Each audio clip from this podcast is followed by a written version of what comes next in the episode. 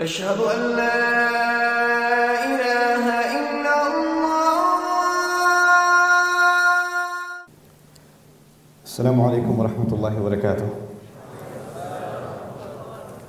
الحمد لله رب العالمين والصلاة والسلام على سيد الأنبياء والمرسلين وعلى آله وصحبه أجمعين ثم أما بعد আলহামদুলিল্লাহ আমি আসলেই খুব খুশি যে আপনারা সবাই ট্রাফিক জ্যাম সত্ত্বেও এখানে আসতে পেরেছেন আমি এমনকি হেঁটে আসার সময় ট্রাফিক জ্যামের সম্মুখীন হয়েছি।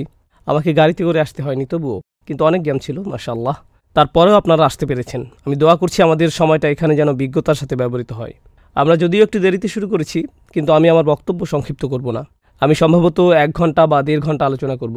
আজ রাতে যে বিষয়ে কথা বলতে চাই, তার জন্য এতটুকু সময় যথেষ্ট হবে, ইনশাআল্লাহ তালা তো কে জানেন আজকের আলোচনার বিষয়? কারণ আমি জানি না। কেউ কি জানেন? ও, চূড়ান্ত মজিদা। ও আচ্ছা। ইসলাম সম্পর্কে কিছু একটা। তো আজ রাতে আমি প্রথম যে বিষয়টা নিয়ে কথা বলতে চাই তা হলো একটা সমস্যা। সমস্যাটি হলো, সাম্প্রতিক সময়ে অনেক মুসলিম অমুসলিমদের সাথে কোরআনের অলৌকিকতা নিয়ে অপ্রয়োজনীয় বিতর্কে জড়িয়ে পড়ে। এই বিষয়টা নিয়ে যে কোরআন একমাত্র আল্লাহর কাছ থেকে এসেছে তারা এই মেসেজটা একজন অমুসলিমের কাছে পৌঁছে দিতে চায়। একজন অমুসলিমের সাথে প্রায় সর্বপ্রথম তারা এই বিষয়টা নিয়েই কথা বলে। দাঁড়াও, আমাকে ইসলাম নিয়ে কথা বলতে দাও। প্রথমে যেটা বলতে চাই, আমাদের কোরআন হলো অসাধারণ। এটাতে অসংখ্য অলৌকিক বিষয় বর্ণিত আছে। আমি তোমাকে তার প্রমাণ দিতে পারব। ইত্যাদি ইত্যাদি। তখন এটা একটা প্রবল বিতর্কের রূপ নেয়। অনেক কারণে এই পদ্ধতিটি সমস্যাপূর্ণ। তার অন্যতম একটি হল অন্য পক্ষের বক্তব্য মেনে নেওয়ার জন্য কেউ কখনো বিতর্কে লিপ্ত হয় না। অথবা অপরপক্ষ কি বলে তা উপলব্ধি করার জন্য কেউ বিতর্কে যায় না। সে যায় তার প্রতিপক্ষকে নাস্তানাবুদ করার জন্য। তাই যদি আপনি পরাজিত হন, যদি আপনি পরাজিত হন, আপনি চিন্তা করতে থাকবেন, কীভাবে আমি আগামীকাল এসে আবার তাকে পরাজিত করতে পারব? কীভাবে আমি তার যুক্তির প্রতি উত্তর দিতে পারব? কীভাবে আমি দাঁত ভাঙা জবাব দিব? আপনি যুক্তিতে হেরে গিয়ে বলেন না যে আচ্ছা ঠিক আছে। আপনি যা বলেছেন আমি মেনে নিচ্ছি। না, এরকম হয় না।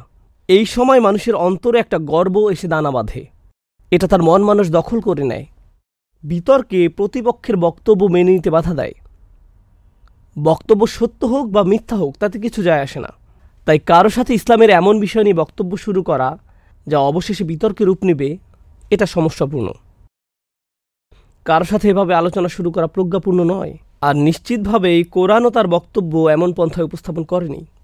কোরআনের কয়েক জায়গায় আল্লাহ কাফিরদের প্রতি চ্যালেঞ্জ ছুড়ে দিয়েছেন। আপনারা সবাই এটা জানেন। ওয়াইনকুন তুমফি রয় মিম্মা নাজ্জালনা আলা আবদিনা ফাতু বি সূরাতিন মিন মিসলিহ। আর আমি আমার বান্দার উপর যা নাজিল করেছি, যদি তোমার সে সম্পর্কে সন্দেহ থাকে, তবে তোমরা তার মতো একটি সুরা নিয়ে আসো। কিন্তু আপনারা কি জানেন, এই আয়াতটি মদিনায় বা মক্কি জীবনের একেবারে শেষ পর্যায়ে অবতীর্ণ হয়েছে? অন্য কথায়, কোরআন শুরুতে এসেই মানুষের উদ্দেশ্যে এভাবে চ্যালেঞ্জ ছুড়ে দেয়নি। রসুল সাল্লাহ সাল্লামও শুরুতে মানুষকে এভাবে বলেননি যে তুমি যদি মনে করো কোরআন আল্লাহর নিকট থেকে অবতীর্ণ হয়নি, তাহলে একটা সুরা নিয়ে আসো। দাওয়া মানে এমন নয় যে লোকজন এভাবে ডেকে বলবে এই এই যে, পারলে আমাকে একটা সুরা এনে দেন তো দেখি। সে হয়তো বলবে, সুরা আবার কি? আমি এখানে এসেছি পিজা খেতে। সুরা আবার কি জিনিস? এটা ভুল পদ্ধতি। এর ফলে কি হয়? এর ফলে অমুসলিমরা মুসলমানদের যুক্তিগুলো ভুল প্রমাণিত করার জন্য আগ্রহী হয়ে ওঠে। সবসময় মুসলমানদের যুক্তিগুলো অবমূল্যায়ন করার চেষ্টায় মত্ত থাকে। আর দ্বিতীয় সমস্যাটি হল, যা আরও বড় সমস্যা। আল্লাহ আজ্লাহ এই শক্তিশালী গ্রন্থটি আমাদের প্রতি নাজিল করেছেন, যেটা আসলে একটি মিরাকল। এটা কোনো মানুষের কাছ থেকে আসা সম্ভব নয়। আমি কীভাবে এই উপসংহারে পৌঁছেছি? তার বর্ণনা আজ রাতে আমি আপনাদের নিকট উপস্থাপন করব, ইনশাআল্লাহ তালা তার পূর্বে একটি বিষয় পরিষ্কার করে নিতে চাই। আমি কোরআনের যে বিষয়টাকে অলৌকিক মনে করি এবং কোরআন অধ্যয়ন করার সময় যে অবিশ্বাস্য বিষয়গুলো আমি পেয়েছি এবং উপলব্ধি করেছি যে এটা মানুষের ক্ষমতার বাইরে, এই উপলব্ধিগুলো একান্তই আমার নিজের। একান্তই আমার নিজের। আমি কাউকে বলতে পারব না যে এই এই কারণে কোরআন অলৌকিক। কারণ আমি শুধু আমার নিজের বুঝ নিয়ে কথা বলছি। আমি সর্বোচ্চ যা বলতে পারি তা হলো কোরআনের অমুক অমুক বিষয়গুলোতে আমি খুবই চমৎকৃত। এই কারণেই কোরআন আমার নিকট অসম্ভব সুন্দর। আপনি হয়তো এই সৌন্দর্য দেখতে পারেন, আবার নাও দেখতে পারেন। কারণ আমার উপলব্ধির কারণে কোরআন অলৌকিক নয়। কোরআনের অলৌকিকতা আমার উপলব্ধির মাঝে সীমাবদ্ধ নয়। আমি যা জানতে পেরেছি এবং আমি যা জানি না, তার চেয়েও এটা অনেক অনেক বেশি শক্তিশালী। এটা আমার চেয়ে বড়। তাই আমি যদি কোরআনের অলৌকিকতাকে আমার নিজস্ব উপলব্ধির সাথে সম্বন্ধযুক্ত করি তাহলে আমি আসলে এর অলৌকিকতাকে সীমাবদ্ধ করে ফেলেছি। আর কোরআনের অলৌকিকতা অসীম। আমরা এটাকে সীমিত করতে পারি না। কেউ যদি আমার উপলব্ধির সাথে দ্বিমত পোষণ করেন, এটা কি সম্ভব যে আমার উপলব্ধি ভুল হতে পারে? হ্যাঁ সম্ভব। তাই কেউ যদি আমার কোনো যুক্তি ভুল প্রমাণ করে, তাহলে তাদের এই চিন্তা করা উচিত নয় যে কোরআন ভুল প্রমাণিত হয়েছে। এই দুইটার মাঝে পার্থক্য আছে। তাই আমি আমার উপলব্ধিগুলো আপনাদের সাথে শেয়ার করতে পারি। এই কথা মনে রেখে যে আমার উপলব্ধিগুলো সীমিত, কিন্তু আল্লাহর কালাম নিখুঁত। আমাদেরকে এই দুইটা বিষয়ের মাঝে পার্থক্য বজায় রাখতে হবে। এখন, আপনাদের এই ভূমিকা দেওয়ার পর, আমাদেরকে কেন কোরআনের অলৌকিকতার প্রশংসা করতে হবে? এর ফলে কি পার্থক্য তৈরি হয়? আমরা তো এমনিতেই মুসলিম। আমার মনে হয় অন্ততপক্ষে উপস্থিত শ্রোতাদের অধিকাংশই মুসলিম। তাহলে আমরা তো ইতিমধ্যেই বিশ্বাসী। আমরা তো ইতিমধ্যে বিশ্বাস করি যে এই গ্রন্থ আল্লাহর কালাম। কোনো মানুষের পক্ষে এমন কিতাব রচনা করা অসম্ভব। মোহাম্মদ সাল্লু আলাইসাল্লাম এই গ্রন্থ রচনা করেননি। এটা আল্লাহর কিতাব। তাহলে এই আলোচনার অর্থ কি? আমরা এমনকি কেন এই বিষয়ে আলোচনা করতে যাচ্ছি? এই ইস্যুতে আলোচনা করারই বা কী দরকার? এই বিষয়ে আমি দুইটি বক্তব্য পেশ করতে চাই। কোরআনে এমন একজনের কথা আলোচনা করা হয়েছে যে, যখন আমরা ইমান নিয়ে চিন্তা করি, আমরা তার কথা চিন্তা করি। তিনি হলেন ইব্রাহিম আলহিসাল্লাম ওয়াইদ কলা ইব্রাহিম ও রব্বি আরিনি কৈফা তুহিল মাওতা যখন ইব্রাহিম আলাইসাল্লাম আল্লাহকে বললেন, ইয়া আল্লাহ, আমাকে একটু দেখান, আপনি কীভাবে মৃত থেকে জীবিত করেন? কীভাবে আপনি এটা করেন? আল্লাহ আজ্লাহ এর জবাবে তাকে যৌক্তিক একটা প্রশ্ন করেন। তিনি বলেন, তুমি কি বিশ্বাস করো না? তুমি কি এখনও বিশ্বাস করনি? তোমার কি ইমান নেই? কারণ কারও এই বিষয়ে ইমান থাকার পর কেন আবার বিষয়টা দেখতে চাইবে? আর ইব্রাহিম আলাইসাল্লামের ইমানের কথা কি একবার চিন্তা করতে পারেন? কোথায় আমি? কোথায় আপনি?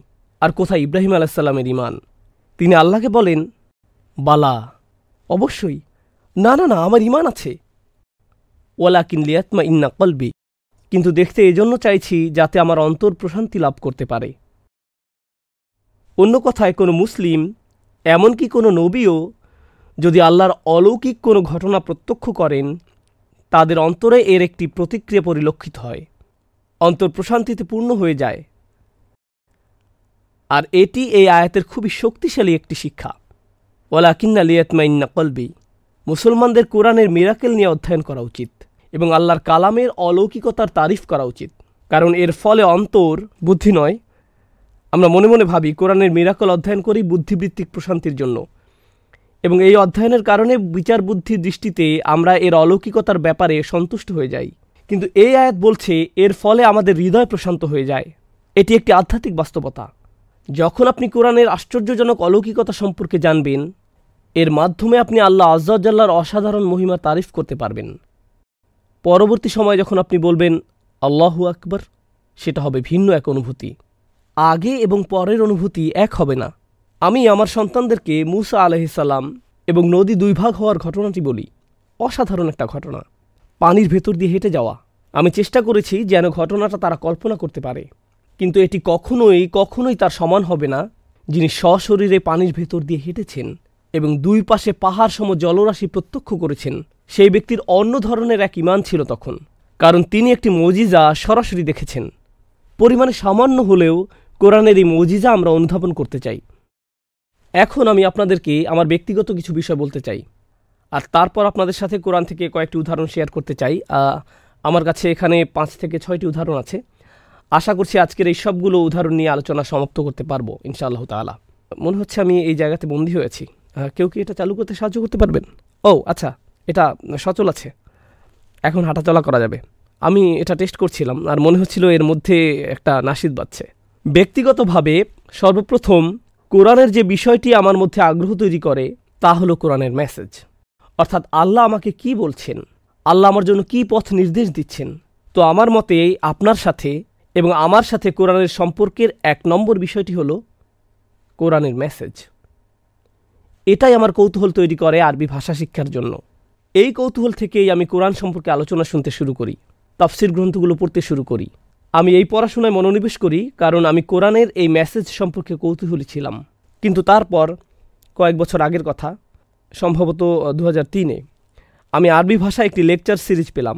তখনও আমার আরবি ভাষার জ্ঞান খুব একটা মজবুত না। আমি আরবি লেকচার শোনা শুরু করেছিলাম। তখন লেকচারগুলোর থার্টি পার্সেন্টের মতো বুঝতাম। কিন্তু তারপরেও লেকচার শোনা বাদ দিইনি। নিয়মিত শুনে যাচ্ছিলাম আর নোট করছিলাম। তো আমি আরবিতে তারেক সোয়াইদানের এজাজুল কোরআন শুনছিলাম। এটা ছিল তার ষোলো সতেরো ঘণ্টার একটা সিরিজ কোরআনের মজিজা নিয়ে।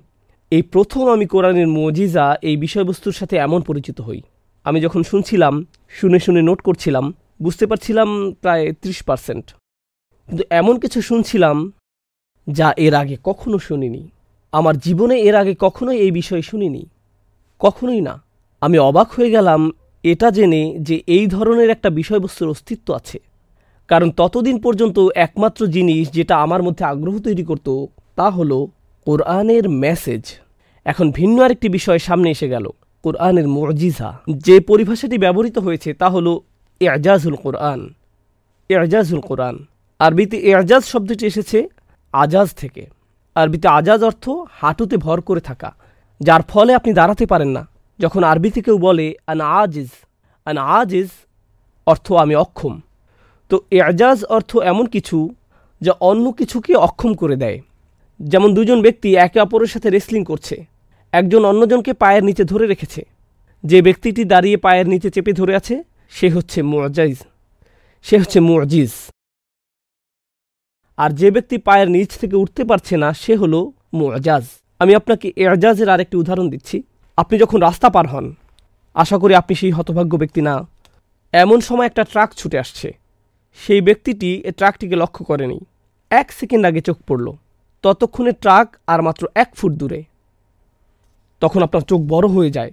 আপনি বুঝতে পারেন যাওয়ার আর কোনো জায়গা নেই। সেই এক সেকেন্ড। আপনার চ্যাপটা প্যানকেকে পরিণত হওয়ার আগের সেই এক সেকেন্ড। আপনি বুঝতে পারেন এজাজ আপনি ক্ষমতাহীন। আপনি সম্পূর্ণ অসহায়।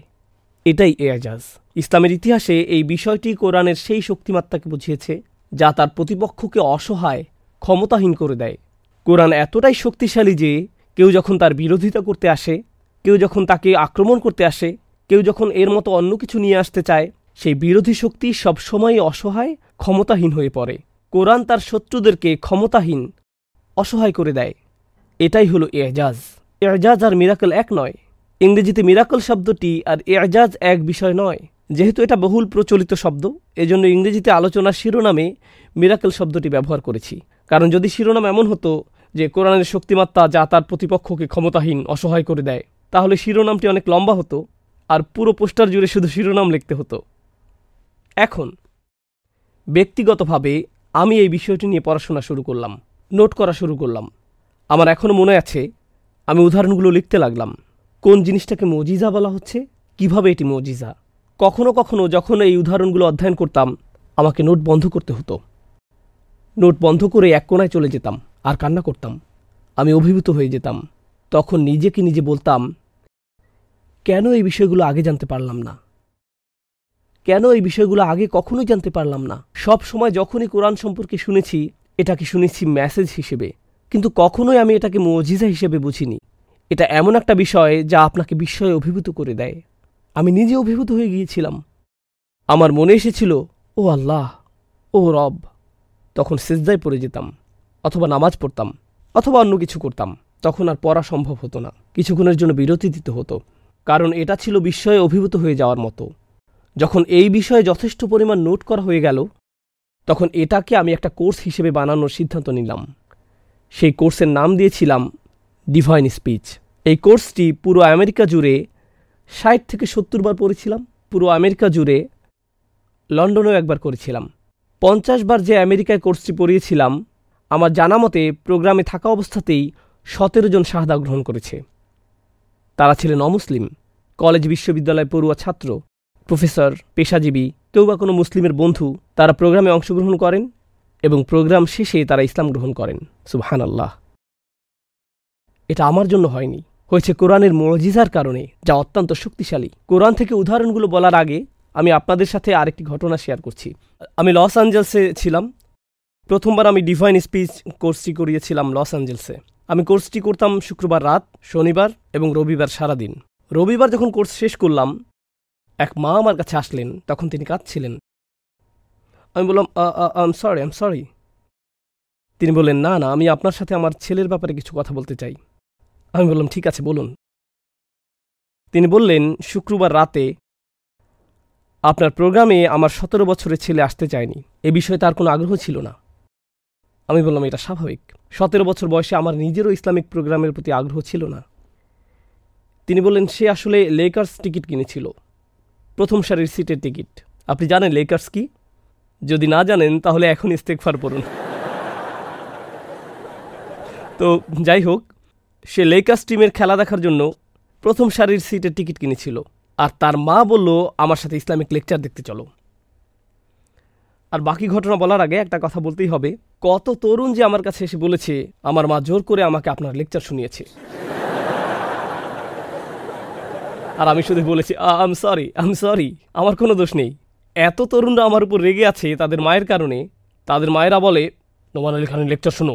তারা মনে মনে বলে, এই লোকটাকে আমি ঘৃণা করি। সে আমার জীবনটা শেষ করে দিচ্ছে। যাই হোক সেই ছেলেটির মা বলল আমি আমার ছেলেকে রাজি করাতে পারছিলাম না। সব শেষে আমি তাকে বললাম, আমি তোমাকে প্লে অফ টিকিট কিনে দেব। শুধু আজকে রাতে আমার সাথে প্রোগ্রামে চলো। প্লে অফ টিকিটের দাম অনেক বেশি হয়। সে বলল, ঠিক আছে। আমি রাজি। আমি যাব। তো সে আসলো। সে শুক্রবার ছিল। সে নিজে নিজেই শনিবার এবং রবিবারেও আসলো। শুক্রবার রাতে যখন তারা বাড়ি ফিরছিল, সে কিন্তু তার প্রিয় খেলা দেখা মিস করেছে। সে তার মাকে বলল, মা, আজকে আসলে প্রথমবারের মতো আমি বিশ্বাস করেছি যে কোরআন কোনো মানুষের রচিত গ্রন্থ নয়। এটা আল্লাহর পাঠানো গ্রন্থ। এটা কোনো মানুষের রচিত গ্রন্থ হতে পারে না। একজন মুসলিম সন্তান তার মুসলিম মাকে কথাগুলো বলছে। আর তারা নতুন মুসলিম নয়, বরং মুসলিম হিসেবেই জন্মেছে এবং বেড়ে উঠেছে। কেন আমি আপনাদেরকে এগুলো বলছি? আমি আপনাদেরকে বলছি কারণ এই বিষয়টি আমাদের জন্য গুরুত্বপূর্ণ। আমরা ইসলাম পেয়েছি আমাদের মা বাবাদের কাছ থেকে, অথবা যে সমাজে আমরা বসবাস করছি সে সমাজের কাছ থেকে। কিন্তু আমরা নিজেরা ইসলামকে কখনো অনুভব করিনি। আমাদেরকে বলা হয়েছে এটি একটি মুজিজা, কিন্তু আমরা জানি না কেন এটি মুজিজা।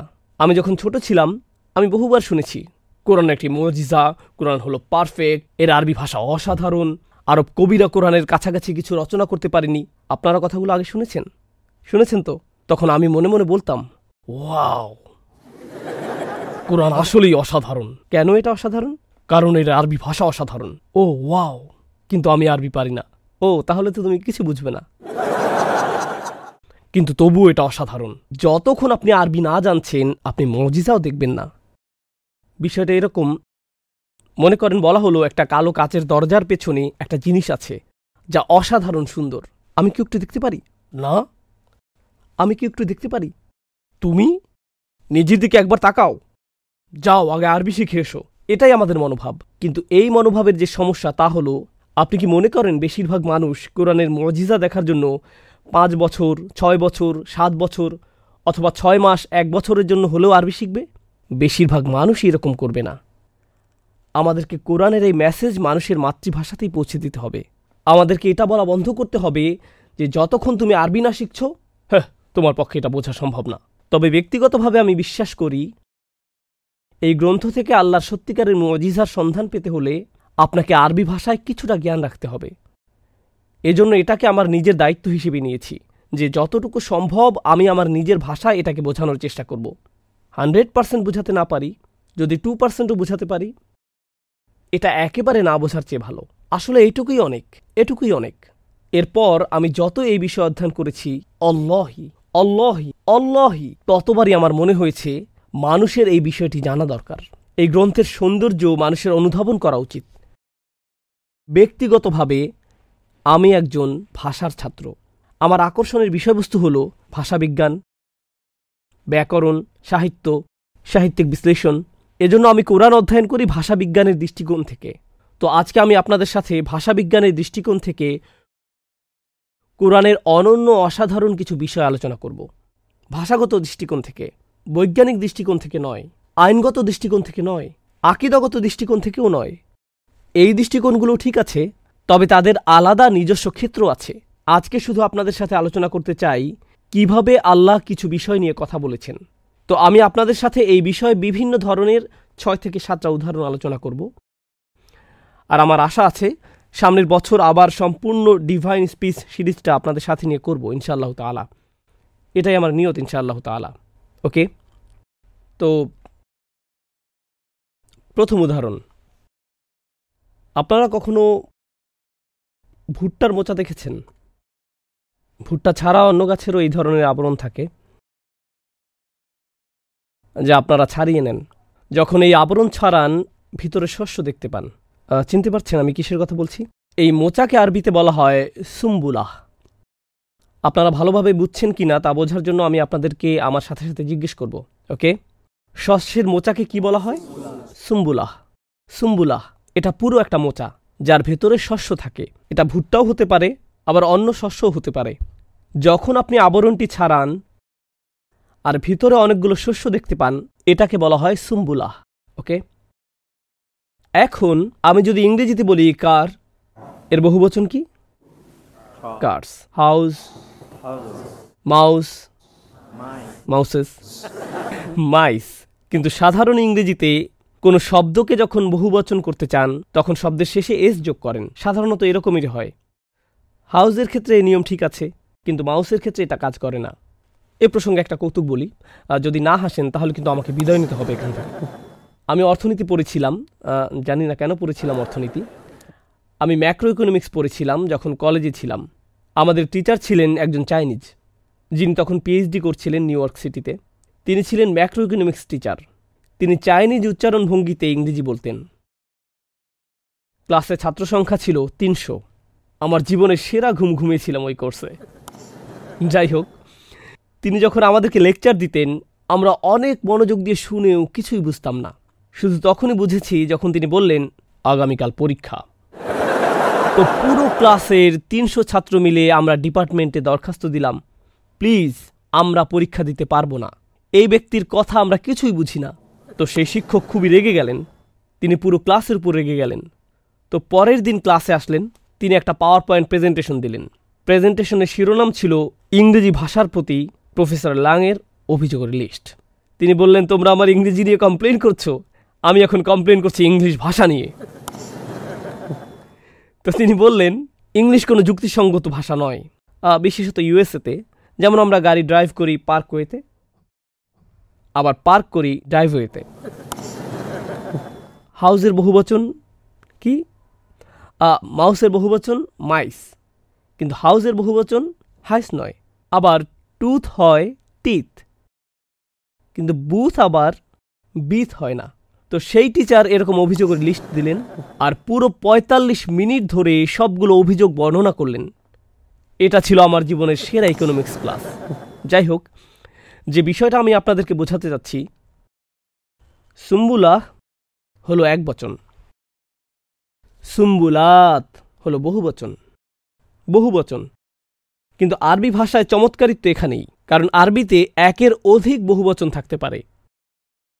এটা অদ্ভুত। যেমন ইংরেজিতে বহুবচনে কার্স, আবার কার্সেস হয় না। বুক এর বহুবচন বুকস, কিন্তু বুক, বুকসেস, আবার বুকসেস এমন হয় না। তবে আরবি ভাষায় একটি শব্দের জন্য রয়েছে অনেকগুলো বহুবচন। আমি আপনাদেরকে একটা উদাহরণ দিচ্ছি। কাফির। কাফিরুন। অন্য কোনো বহুবচন? কুফার নবী। নবীয়ুন। আরেকটি কি? আম্বিয়া। একাধিক বহুবচন। আরবি ভাষা এরকমেরই। তো আরবি ভাষায় সুম্বুলাহ এটা এক বচন। বহুবচন কি? সুম্বুলাত। আরেকটি বহুবচন আছে। সানাবিল। সানাবিল। এই ভোকাবুলারিগুলো আপনাদেরকে আমি শিখাচ্ছি কোনো নোট করা ছাড়া। আর আপনি যদি ভাইদের মধ্য থেকে হন, আপনি নোট করবেন না। এটাই স্বাভাবিক। যদি বোনদের মধ্যে হন, সম্ভাবনা আছে যে আপনি কিছুটা হলেও নোট করছেন। তবে সুম্বুলা হলো এক বচন। এখন আমি দর্শকদের কাছে জানতে চাই, এর বহুবচন কি? সুম্বুলাত। অন্য বহুবচনটি কি? সানাবিল। এখন আসছে আসল রহস্য। আরবি ভাষার এরকম একটা নিয়ম আছে, আমি মজা করছি না, সত্যি বলছি। আরবি ভাষার এরকম একটা নিয়ম আছে, কোনো বস্তু এক বচন হতে পারে, বহুবচন হতে পারে, আবার সুপার বহুবচনও হতে পারে। আরবরা ব্যবহার করে। এক বচন বহুবচন এবং সুপার বহুবচন। সুম্বুলাহ হলো এক বচন সুম্বুলাত বহুবচন, সানাবিল কি? সুপার বহুবচন। তো বেশি শক্তিশালী বহুবচন কোনটি? সানাবিল। আপনারা আমার সাথে আছেন তো? এখন আসুন, কোরআনের কাছে যাই। সুরা বাকারাতে আল্লাহ আজ্লাহ বলছেন মাসালুল্লাদিনা ইউনফিকুনা আমওয়ালাহুম ফি সাবিলিল্লাহ কামাসালি হাব্বাতিন আম্বাতাত সাবআ সানাবিল। সাবআ সানাবিল। এটা কি সাধারণ বহুবচন নাকি সুপার বহুবচন আমি ভুলে গেছি। আপনাদেরকে বলতে হবে, এটা সুপার বহুবচন ওকে, যখন আমরা সুরা ইউসুফ খুলি, শুধুমাত্র এখানেই আরেকবার বহুবচন এসেছে।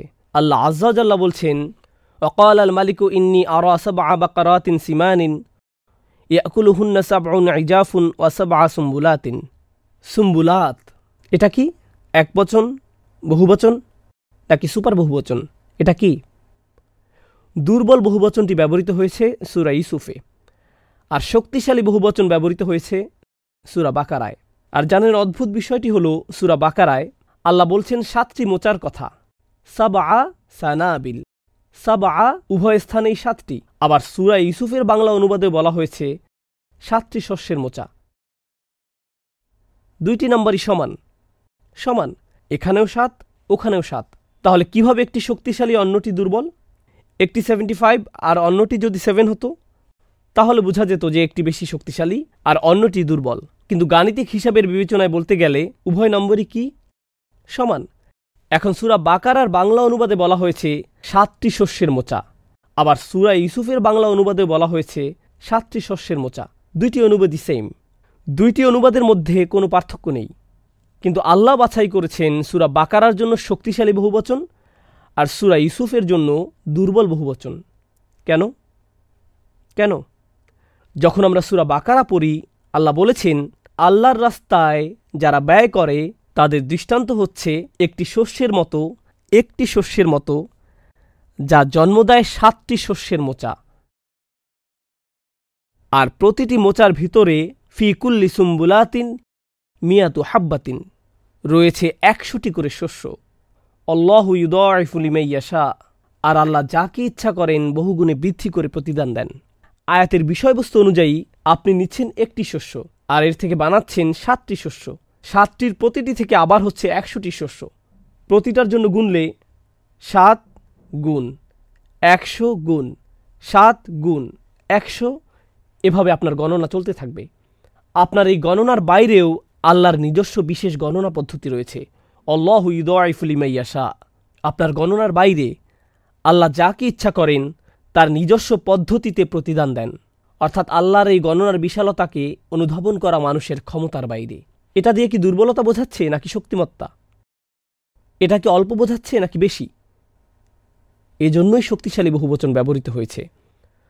যখন আপনি সুরা ইউসুফে যান, রাজা একটি স্বপ্ন দেখে। মনে আছে স্বপ্নের কথা? হৃষ্টপুষ্ট গাভী, জীর্ণশীর্ণ গাভী, সাতটি শস্যের মোচা। আর স্বপ্নটি ব্যাখ্যা করা হয়েছিল। স্বপ্নের ব্যাখ্যা কি ছিল? সাতটি ভালো বছর আর সাতটি খারাপ বছর। সাতটি ভালো বছর কি আপনাকে অগণিত পরিমাণ শস্য দিবে? নাকি সীমিত শস্য? সীমিত শস্য। এবং আপনাকে সতর্কতার সাথে সেগুলো ব্যবহার করতে হবে। আপনাকে সেগুলো সংরক্ষণ করতে হবে। কারণ সেগুলো দরকার হবে পরবর্তী সাত বছর। আপনাকে অসতর্ক হলে চলবে না। একটি নির্দিষ্ট সীমার মধ্যে ফলন হবে। এর পরিমাণ অনেক বেশি না। তো এটা দিয়ে কি শক্তি বোঝাচ্ছে নাকি দুর্বলতা? দুর্বল অবস্থা বোঝাতে আল্লাহ ব্যবহার করেছেন সুম্বুলাত। শক্তিশালী অবস্থা বোঝাতে আল্লাহ ব্যবহার করেছেন সানাবিল। দুইটা একই সংখ্যা। সুরা ইসুফ হলো মক্কি সুরা, আর সুরা বাকারা হলো মাদানী সুরা। দুইটি আয়াত নাজিল হয় অনেক বছরের ব্যবধানে, যখন রসুল সাল্লাহ সাল্লাম সুরা ইউসুফে সাব আসুম্বুলাত পাঠ করেন, সেটা ছিল অনেক বছর আগে। এরপরে তিনি সুরা বাকারতে সাব আসানাবিল পাঠ করেন, সেটা ছিল অনেক বছর পরে। এটা কি সম্ভব যে তিনি এভাবে চিন্তা করেছেন? অনেক বছর আগে আমি বলেছিলাম সাব আসুম্বুলাত এখন সাব আসানাবিল বলা উচিত। কারণ এটা এখানে বেশি মানানসই। মানুষ হিসেবে কি এটা আমাদের পক্ষে সম্ভব? সুবহান আল্লাহ কীভাবে আল্লাহ কোরআনের এক একটি শব্দ বর্ণনা করেছেন? এক একটি শব্দ। আমি আপনাদেরকে আরেকটি উদাহরণ দিতে চাই। এক বচন এক বচন বহুবচন এবং সুপার বহুবচন নিয়ে। শুধুমাত্র একটি উদাহরণ, কারণ এটা মজাদার একটা বিষয়। আর এটা আপনার দৃষ্টিভঙ্গি পরিবর্তন করে দিবে। এক একটি শব্দের ক্ষেত্রেও কীভাবে এটি অনুবাদ করা হয়েছে? এবারের শব্দটি নিয়ামাহ। সম্ভবত শব্দটি আপনাদের জানা। নিয়ামাহ নিয়ামা অর্থ কি? প্রচলিত অনুবাদ। কেউ জানেন? অনুগ্রহ। ঠিক আছে। আপনাদের ভয় পাওয়ার কিছু নেই। অনুগ্রহ। জোরে বলব যদি উনি বুঝে ফেলেন যে আমিই বলেছি। এমন করার প্রয়োজন নেই। আপনি জোরে বলতে পারেন। সমস্যা নেই। আপনি আমার আলোচনায় এসেছেন এর মানে আপনি লজ্জিত হওয়ার প্রস্তুতি নিয়ে এসেছেন। তো নিয়ামা অর্থ কি? অনুগ্রহ। নিয়ামার বহুবচন হলো আনউম। আমি আশা করি আপনারাও বলবেন আনউম। তো নিয়ামা হলো এক বচন। আনউম হলো বহুবচন। আর শক্তিশালী বহুবচন সুপার বহুবচন। আরবিতে যাকে বলা হয় যেমন কাসরা, তা হলো নিয়াম নিয়াম মজার বিষয় হলো, আনউম শব্দটি কোরআনে শুধুমাত্র একবারই ব্যবহার করেছেন। আর নিয়াম শব্দটিও একবারই ব্যবহার করেছেন। একবার দুর্বল বহুবচন, আরেকবার শক্তিশালী বহুবচন। আর আরও মজার যে বিষয়টি হলো, যখন আপনি বাংলা অনুবাদ পড়েন, তাতে কি দুর্বল বহুবচন আর সুপার বহুবচন কোনো পার্থক্য রয়েছে? আপনি জানতেও পারবেন না যে এখানে পার্থক্য আছে। অনুবাদে আপনি কোনো পার্থক্য দেখতে পাবেন না। ওকে আল্লাহ বলেছেন, ইব্রাহিম আলহিসাল্লাম সম্পর্কে খুবই শক্তিশালী আয়াত। আল্লাহ ইব্রাহিম আলহিসাল্লামের বর্ণনা দিচ্ছেন শাকির আল্লি আন অমিহি বহুবচনটি শুনেছেন? শাকির আল্লি আন অমিহি এটা কি দুর্বল নাকি শক্তিশালী বহুবচন? ও, পরীক্ষা শুরু হয়ে গেছে। আল্লাহ একবার কি উত্তর দেবেন এখন? এটা দুর্বল বহুবচন। ভেরি গুড আপনারা চমৎকার শ্রোতা। আলহামদুলিল্লাহ। দুজন উত্তর দিতে পেরেছেন। চমৎকার। আনআম হল দুর্বল বহুবচন।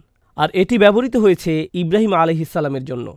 এটা এরকম যেন আল্লাহ বলছেন, ইব্রাহিম ছিল কৃতজ্ঞ আল্লাহর কয়েকটি অনুগ্রহের প্রতি।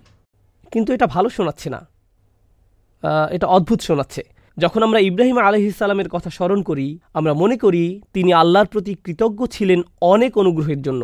কিন্তু আয়াত বলছে তিনি আল্লাহর প্রতি কৃতজ্ঞ ছিলেন কয়েকটি অনুগ্রহের জন্য। আল্লাহ যদি বলতে চাইতেন অনেক অনেক অনেক অনুগ্রহ, তিনি বলতে পারতেন, শাকিরান লি নি আমিহি কিন্তু তিনি তা বলেননি। তিনি বলেছেন, শাকিরান লি আনমিহি এখানে অনেক শক্তিশালী শিক্ষা আছে, অনেক শক্তিশালী শিক্ষা।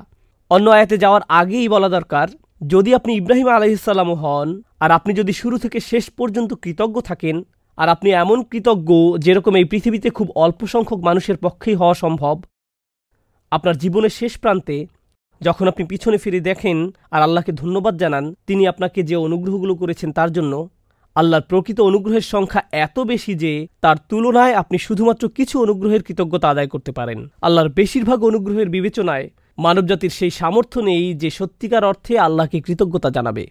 আমাদের জীবনের শেষে যদি আমরা স্মরণ করে দেখি, যদি আমার পুরো জীবন ভর শকর আদায়ও করি, আমি আসলে কেবল সামান্য শকরই আদায় করতে পারব।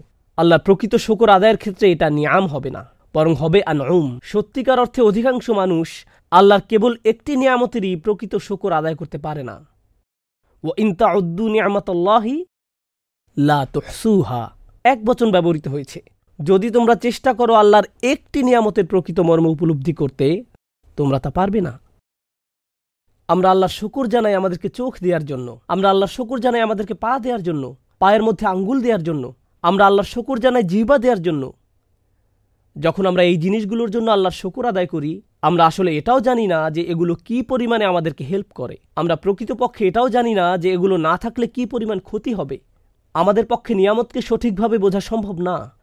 আমরা শুধু আমাদের সীমিত অনুমানের উপর ভিত্তি করে শুকর আদায় করতে পারি। আমরা একটিও আদায় করতে পারি না। তাই এটা প্রশংসনীয় যে ইব্রাহিম আলহিসাল্লাম কয়েকটি নিয়ামতের সুক্রিয়া আদায় করতে পেরেছেন। এটা ইব্রাহিম আলহিসাল্লামের সুক্রিয়া আদায়ের সার্টিফিকেট। এই উদাহরণের পরবর্তী আয়াতে আল্লাহ বলছেন ও আসবাগা আলাইকুম নিয়ামাহু জহিরাতম অবাতিনা তিনি তোমাদের উপর তার নিয়ামত রাজি অবারিত করেছেন। যে নিয়ামতগুলো তোমরা দেখতে পাও, আর সেগুলো যা তোমরা দেখতে পাও না। জহিরাতম অবাতিনা আয়াতটি কি কম বোঝাচ্ছে না বেশি বোঝাচ্ছে? বেশি। তিনি ব্যবহার করেছেন সুপার বহুবচন। আর এই আয়াতগুলো একটি অপরটির পাশে না। কোরআনের মধ্যে বহু পৃষ্ঠা দূরে তাদের অবস্থান। কীভাবে মাথায় রাখা সম্ভব? কোন জিনিসটা পারফেক্টভাবে কোথায় বসবে? এটাই আল্লাহ করেছেন কোরআনে। এটা হলো আমার প্রথম উদাহরণ। আমরা দ্রুত এগুচ্ছি। পরবর্তীটা আসলে আমার অনেক প্রিয়। সুরাতু সফ। আল্লাহ বলেছেন মুসা আলাইহিসাল্লামকে নিয়ে। এরপর তিনি বলেছেন ঈসা আলহিসাল্লামকে নিয়ে। কোন জাতির কাছে মুসা আলহিসাল্লামকে প্রেরণ করা হয়েছিল? হ্যাঁ?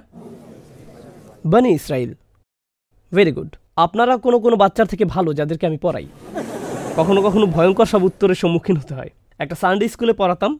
বলো তো, রসুল সাল্লাহ সাল্লাম কোথায় জন্মগ্রহণ করেছিলেন? নিউ জার্সিতে। তোমাকে আরও শিখতে হবে। যাই হোক, মুসা আলাইসাল্লাম কোন জাতিকে দাওয়াত দিয়েছিলেন? বনে ইসরায়েল ওকে? ঈসা আলাইসাল্লাম আছেন পরের আয়াতে। কোন জাতির কাছে তিনি প্রেরিত হয়েছিলেন? বনে ইসরায়েল তারা উভয় প্রেরিত হয়েছিলেন বনে ইসরায়েলের কাছে। যখন আল্লাহ মুসা আলহিসাল্লাম সম্পর্কে বলেন ও ইদ কলা মুসা আলী কৌমিহি যখন মুসা তার জাতিকে বললেন, যখন মুসা আলাইসাল্লাম তার জাতিকে বললেন, তার জাতিকে বনে ইসরায়েল আর পরবর্তী আয়াতে আছে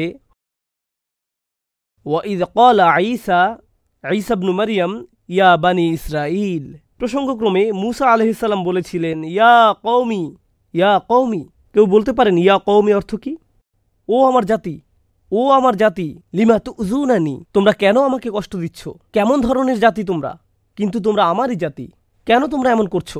কিন্তু ঈসা আলহিসাল্লাম যখন বলেছেন, তিনি বলেননি, ইয়া কৌমি তিনি বলেছেন, ইয়া বানি ইসরাইল পরবর্তী আয়াতেই। আশ্চর্যের বিষয় হল, তারা উভয়ই নবী। তারা উভয়ই একই জাতিকে উদ্দেশ্য করে বলেছেন। তাহলে কেন একজন বলছেন, ইয়া কৌমি আর অপরজন পরবর্তী আয়াতে বলেছেন, ইয়া বানি ইসরাইল লক্ষ্য করুন, আরবদের ঐতিহ্য অনুযায়ী আপনি কোনো জাতির অন্তর্ভুক্ত হতে হলে আপনার বাবাকেও সেই জাতির একজন হতে হবে। যদি আমার বাবা পাকিস্তানি হয় আর আমার মা বাংলাদেশি হয়, তাহলে আমার জাতি কোনটি? পাকিস্তানি। যদি আসলে আমার মাও পাকিস্তানি, এটা উদাহরণ দিলাম। ওকে? একইভাবে আমার সন্তানেরাও, আমার স্ত্রী হলো ইন্ডিয়ান, আমি পাকিস্তানি। আর ঘরের মধ্যে মতবিরোধ তৈরি হলো। এ কারণে আমরা সিদ্ধান্ত নিয়ে সন্তানদেরকে বাংলাদেশি বানিয়ে দিলাম। মতবিরোধ দূর করে ফেললাম। কিন্তু যাই হোক কারণ আমি বাবা পাকিস্তানি তাই তারাও হবে পাকিস্তানি। আরও অনেক বিষয় মতবিরোধ করে। যাই হোক প্রসঙ্গক্রমে যেহেতু বনি ইসরায়েলের প্রসঙ্গ উঠল একটা বিষয় বলে রাখি কেউ কেউ হয়তো বলবেন আজিম বিল্লাহ। সম্প্রতি একজন রাবাইয়ের সাথে আমার বন্ধুত্ব হয়েছে। লা হাওলা ওয়ালা কুওয়াতা ইল্লা বিল্লাহিল আলিয়িল আজিম আপনারা কেউ কেউ হয়তো এখন উঠে দাঁড়াবেন আর বলবেন, থু, আমি এখনই চলে যাচ্ছি। আসলে যা হয়েছিল, আমি ইব্রাহিম আলহিসাল্লামকে নিয়ে অমুসলিমদের সামনে একটা আলোচনা করেছিলাম। আলোচনা করেছিলাম ইসলামে ইব্রাহিম আলাইসাল্লামের মর্যাদা নিয়ে। আলোচনাটা করেছিলাম আর তখন একজন রাবাই, আসল রাবাই, একেবারে রাবাইয়ের মতোই রাবাই, বসেছিলেন প্রথম সারিতে আর তিনি কাঁদছিলেন পুরো সময় ধরে। পুরোটা সময় ধরে আলোচনার শেষে তিনি আসলেন আমার কাছে। আমরা কিছুক্ষণ আলোচনা করলাম এবং ভালো বন্ধু হয়ে গেলাম। আমরা কিছু সময় একসাথে কাটিয়েছিলাম, কিছু কিছু বিষয় আলোচনা করেছিলাম। একে অপরের সাথে মজার কিছু মতবিনিময় হয়েছিল। আমি তাকে বললাম, দেখুন, আমি আপনার সাথে কথা বলতে চাই মুসা এবং ইব্রাহিম আলহিসাল্লামের ব্যাপারে। এই কারণেই আমি আপনার বন্ধু হতে চাই। আমি আপনার সাথে কথা বলতে চাই মুসা এবং ইব্রাহিম আলহিসাল্লামের ব্যাপারে। কারণ আমার রব কোরআনে আপনার জাতির বিষয়ে অনেক আলোচনা করেছেন। ইয়া বানি ইসরাইল ইয়া বানি ইসরাইল ইয়া বানি ইসরাইল এটা নিশ্চিত যে আপনাদের একটা ঐতিহ্য আছে। আর আল্লাহ আপনাদের বিষয়ে কথা বলেছেন সেই ঐতিহ্যের আলোকে। এজন্য আমি আপনার অবস্থান থেকে বিষয়টি বুঝতে চাই। আমি আপনার সম্পর্কে কথা বলতে চাই না। আমি আপনার কথাকে গ্রন্থ কি বলেছে সেই অনুযায়ী যাচাই করতে চাই না। বরং আপনার ব্যক্তিগত মতামত অনুযায়ী। আপনি মুসা আলহিসাল্লাম সম্পর্কে কি বিশ্বাস করেন? আপনি ইব্রাহিম আলহিসাল্লাম সম্পর্কে কি বিশ্বাস করেন? তো নবীদেরকে নিয়ে আমাদের চমৎকার মত বিনিময় হয়েছিল।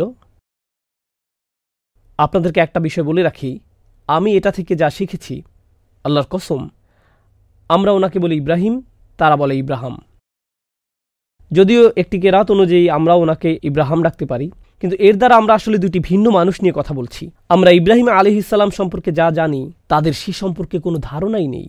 আমরা বলি মুসা তারা ওনাকে বলে মুসে। কিন্তু আমরা কোরআনে যাকে মুসা আলহিসাল্লাম বলে চিনি, আল্লাহর কসম, যখন আপনি শুনবেন তারা কি বলে, সেই সেম মানুষটির ব্যাপারে আপনি বলবেন, তোমরা আমার মুসা আলহিসাল্লাম সম্পর্কে বলছো না। তোমরা অন্য কারোর ব্যাপারে বলছো। আমি জানি না এটা কাকে নিয়ে তোমরা কথা বলছো। এটা উনি না। তোমরা ভুল ঠিকানায় চলে গেছো। প্রায় সব বিষয়ে আমাদের মতের অমিল। প্রায় সব বিষয়েই। কিন্তু কেন আমি এই প্রসঙ্গ আনলাম? আমি সুরা সফ নিয়ে বলছিলাম। একজন নবী বলেছেন, ইয়া কৌমি আরেকজন বলেছেন, ইয়া বানি ইসরাইল কেন আমি রাবাইয়ের প্রসঙ্গ আনলাম? কারণ রাবাইদের মতামত হলো, আপনি কোনো জাতির অন্তর্ভুক্ত হতে হলে আপনার মাকেও সেই জাতির হতে হবে। এটা তাদের মতামত। ইহুদি ধর্ম অনুযায়ী এটা তাদের মতামত। যদিও এর উৎপত্তি সমসাময়িক সময়ে, তো সেই রাবাই বলল, না, জাতিগত পরিচয় বাবার কাছ থেকে আসে না। আসে মার কাছ থেকে। আমি বললাম, ওকে রাবাই, আপনার সাথে একটু ফান করা যাক। মুসা আলাইহিসাল্লাম মিশর থেকে পালিয়ে এসেছিলেন। পালিয়ে তিনি মাদিয়ান নামক একটি জায়গায় গিয়েছিলেন। মাদিয়ান হল আরব ভূমি। তাই না রাবাই? তিনি বললেন হ্যাঁ অবশ্যই এটা আরব। ওকে, মাদিয়ানে তার এক লোকের সাথে সাক্ষাৎ হয় আর সেই লোকটি মুসা আলহিসাল্লামের কাছে তার মেয়ে বিয়ে দেন। এজন্য মুসা আলহিসাল্লাম একজন আরব মহিলা বিয়ে করেন। আপনি ঠিক আছেন তো রাবাই? হ্যাঁ হ্যাঁ মুসা বিয়ে করেছিলেন আরব মহিলাকে। ঠিক আছে। তাহলে আপনাদের মতামত অনুযায়ী মুসা আলাহিসাল্লামের সন্তানেরা সব আরব?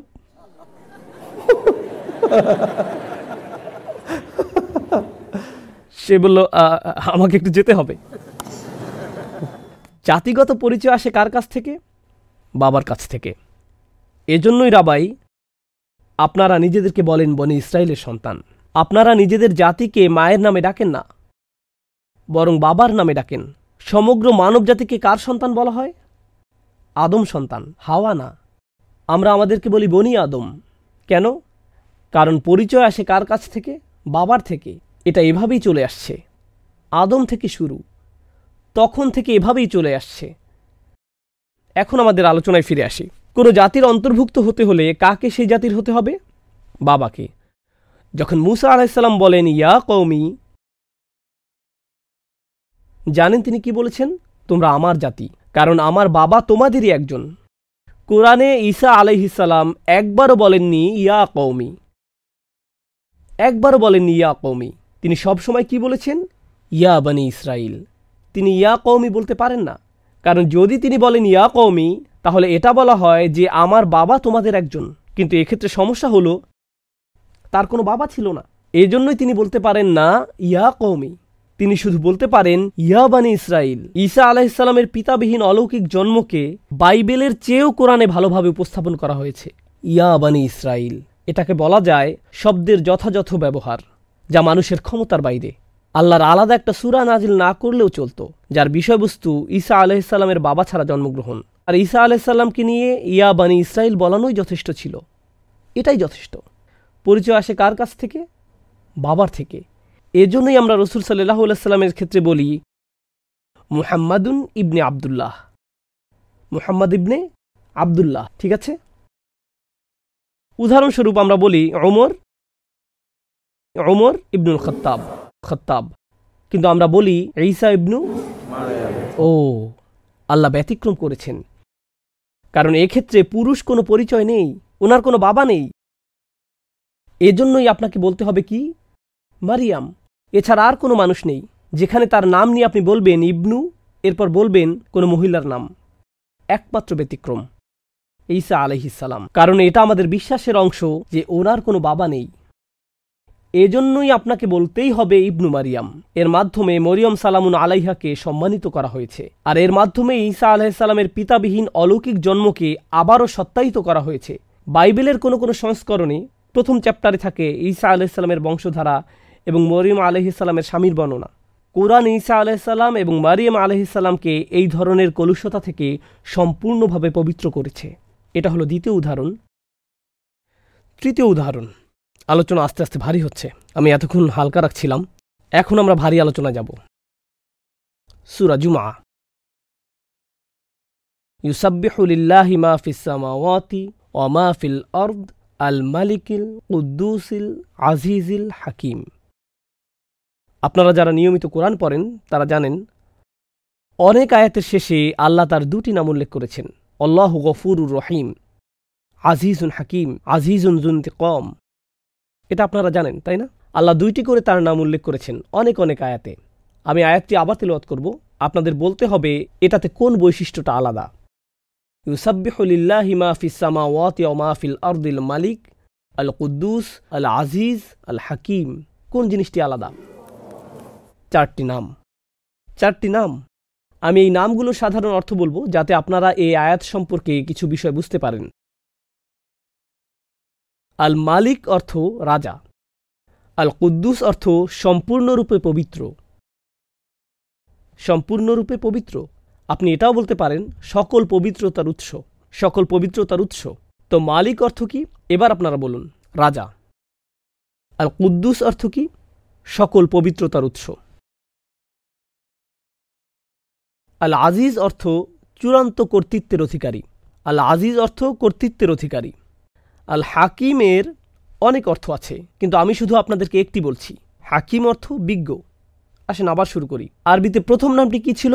আল মালিক এর অর্থ কি? রাজা। আল কুদ্দুস এর অর্থ কি? হ্যাঁ? সকল পবিত্রতার উৎস। সম্পূর্ণরূপে পবিত্র, নিখুঁতভাবে পবিত্র। আল আজিজ অর্থ কি?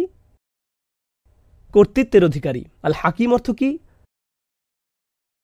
সবচেয়ে বিজ্ঞ। সুরাজুমার প্রথম আয়াতটি আল্লাহ সম্পর্কে। দ্বিতীয় আয়াতটি হল রসুল্লাহ সাল্লাহু আলহিসাল্লাম সম্পর্কে। হুয়াল্লাজি বাআসফিল উম্মিয়িনা রসুলাম মিনহুম ইয়াতলু আলাইহিম আয়াতিহি ওয়ুসাক্কিহিম ওয়ু আল্লিমুহুমুল কিতাবা ওয়াল হিকমা ওয়া ইনকানু মিন কবলুল আফি দলালিম মুবিন। দ্বিতীয় আয়াতটি যা আমি একটু পরে অনুবাদ করব এটি হলো রসুল সাল্লাহু আলহিসাল্লাম সম্পর্কে।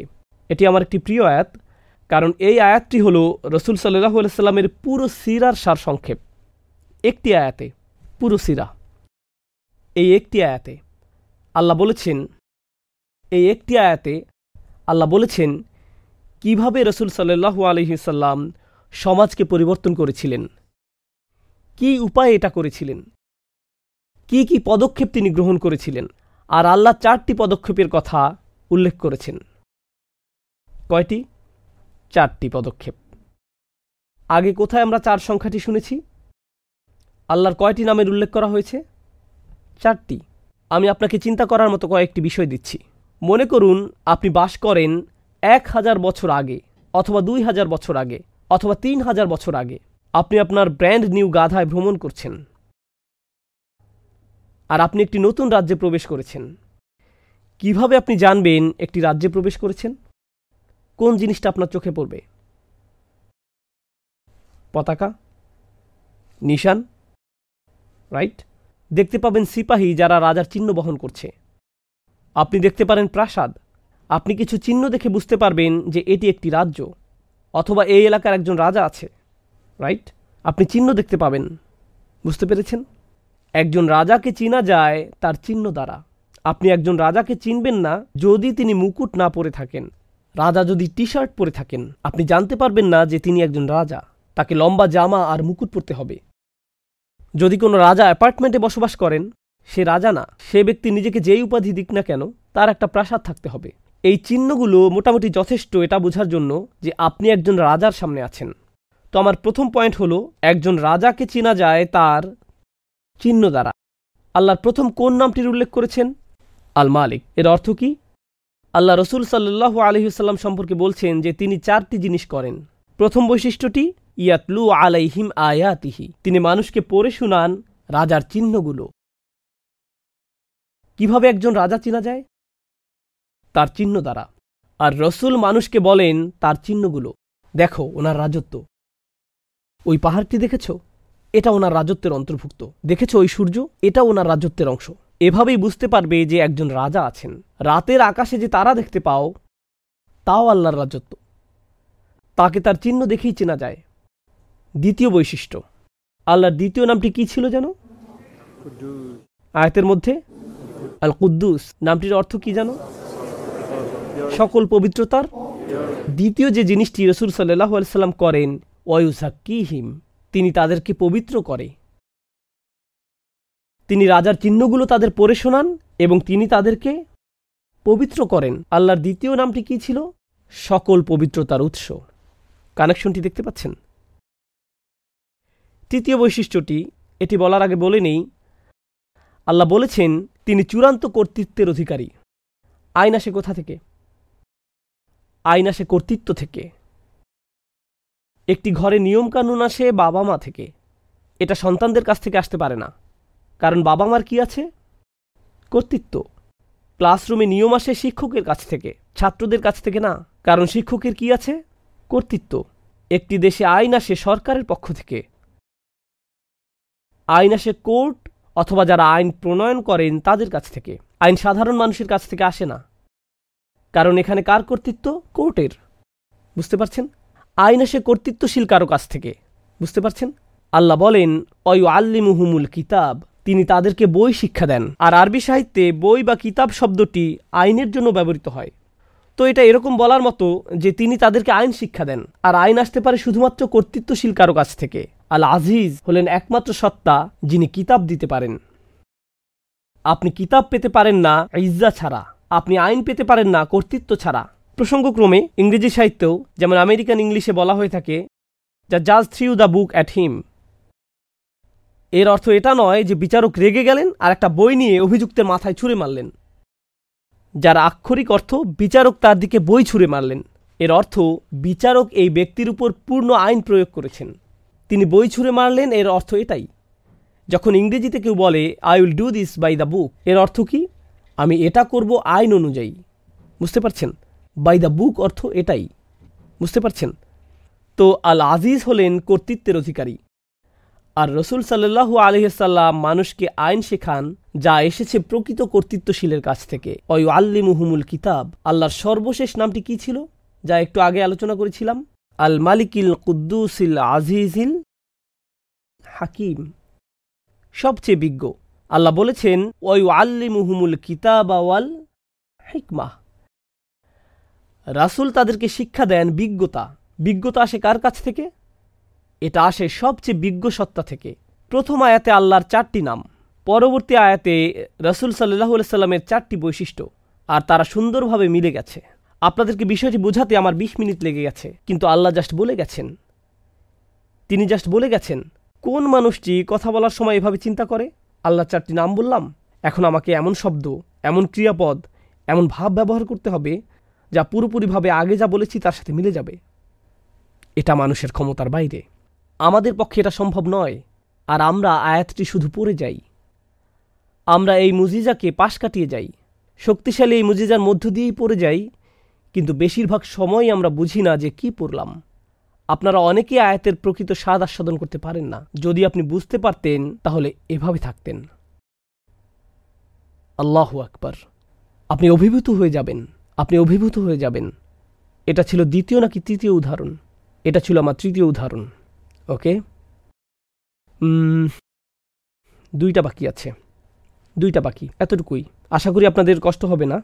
বিষয়গুলো সহজ। তো আমি আপনাদের সাথে সুরা জুমার শেষ অংশ নিয়েও কথা বলতে চাই। সুরা জুমার শেষ অংশ। তার আগে প্রাথমিক কোনো বিষয় না বলে সরাসরি ঘটনাটি বলব। রসুল সাল্লাহ সাল্লাম জুমার খুদ্া দিচ্ছিলেন। সাহাবারা বসে আছেন আর খুদ্া শুনছেন। একটা বিষয় বলে রাখি, আমরা কিন্তু এখন জুমার খুদ্বার আদব খুব ভালো করে জানি। মোবাইল ফোন অন থাকতে হবে, রিংটন ভলিউম ফুল রাখতে হবে, রিংটন হতে হবে ধুমধারাক্কা। যেই আপনাকে কল করুক, এমন একজন বন্ধু অবশ্যই রাখবেন যে আপনাকে নামাজের সময়ই কল করবে। তো এই যুগে খুদবার জন্য আমাদের নির্ধারিত কিছু আদব আছে যা আমাদেরকে অনুসরণ করতেই হবে, আলহামদুলিল্লাহ। আর আমরা খুব ভালোভাবে সেগুলো পালন করছি মাশা আল্লাহ আর অবশ্যই কিছু কিছু লোক থাকবেন যাদের এত বেশি তাকোয়া যে যখন নামাজে দাঁড়ান আর তাদের ফোন বেজে ওঠে আর রিংটোনে বেজে ওঠে হিন্দি গান, তাদের এত বেশি তাকোয়া যে হাতটি পকেটে নিয়ে ফোন বন্ধ করতে পারেন না। ফলশ্রুতিতে আমরা সম্পূর্ণ গানটি উপভোগ করতে বাধ্য হই।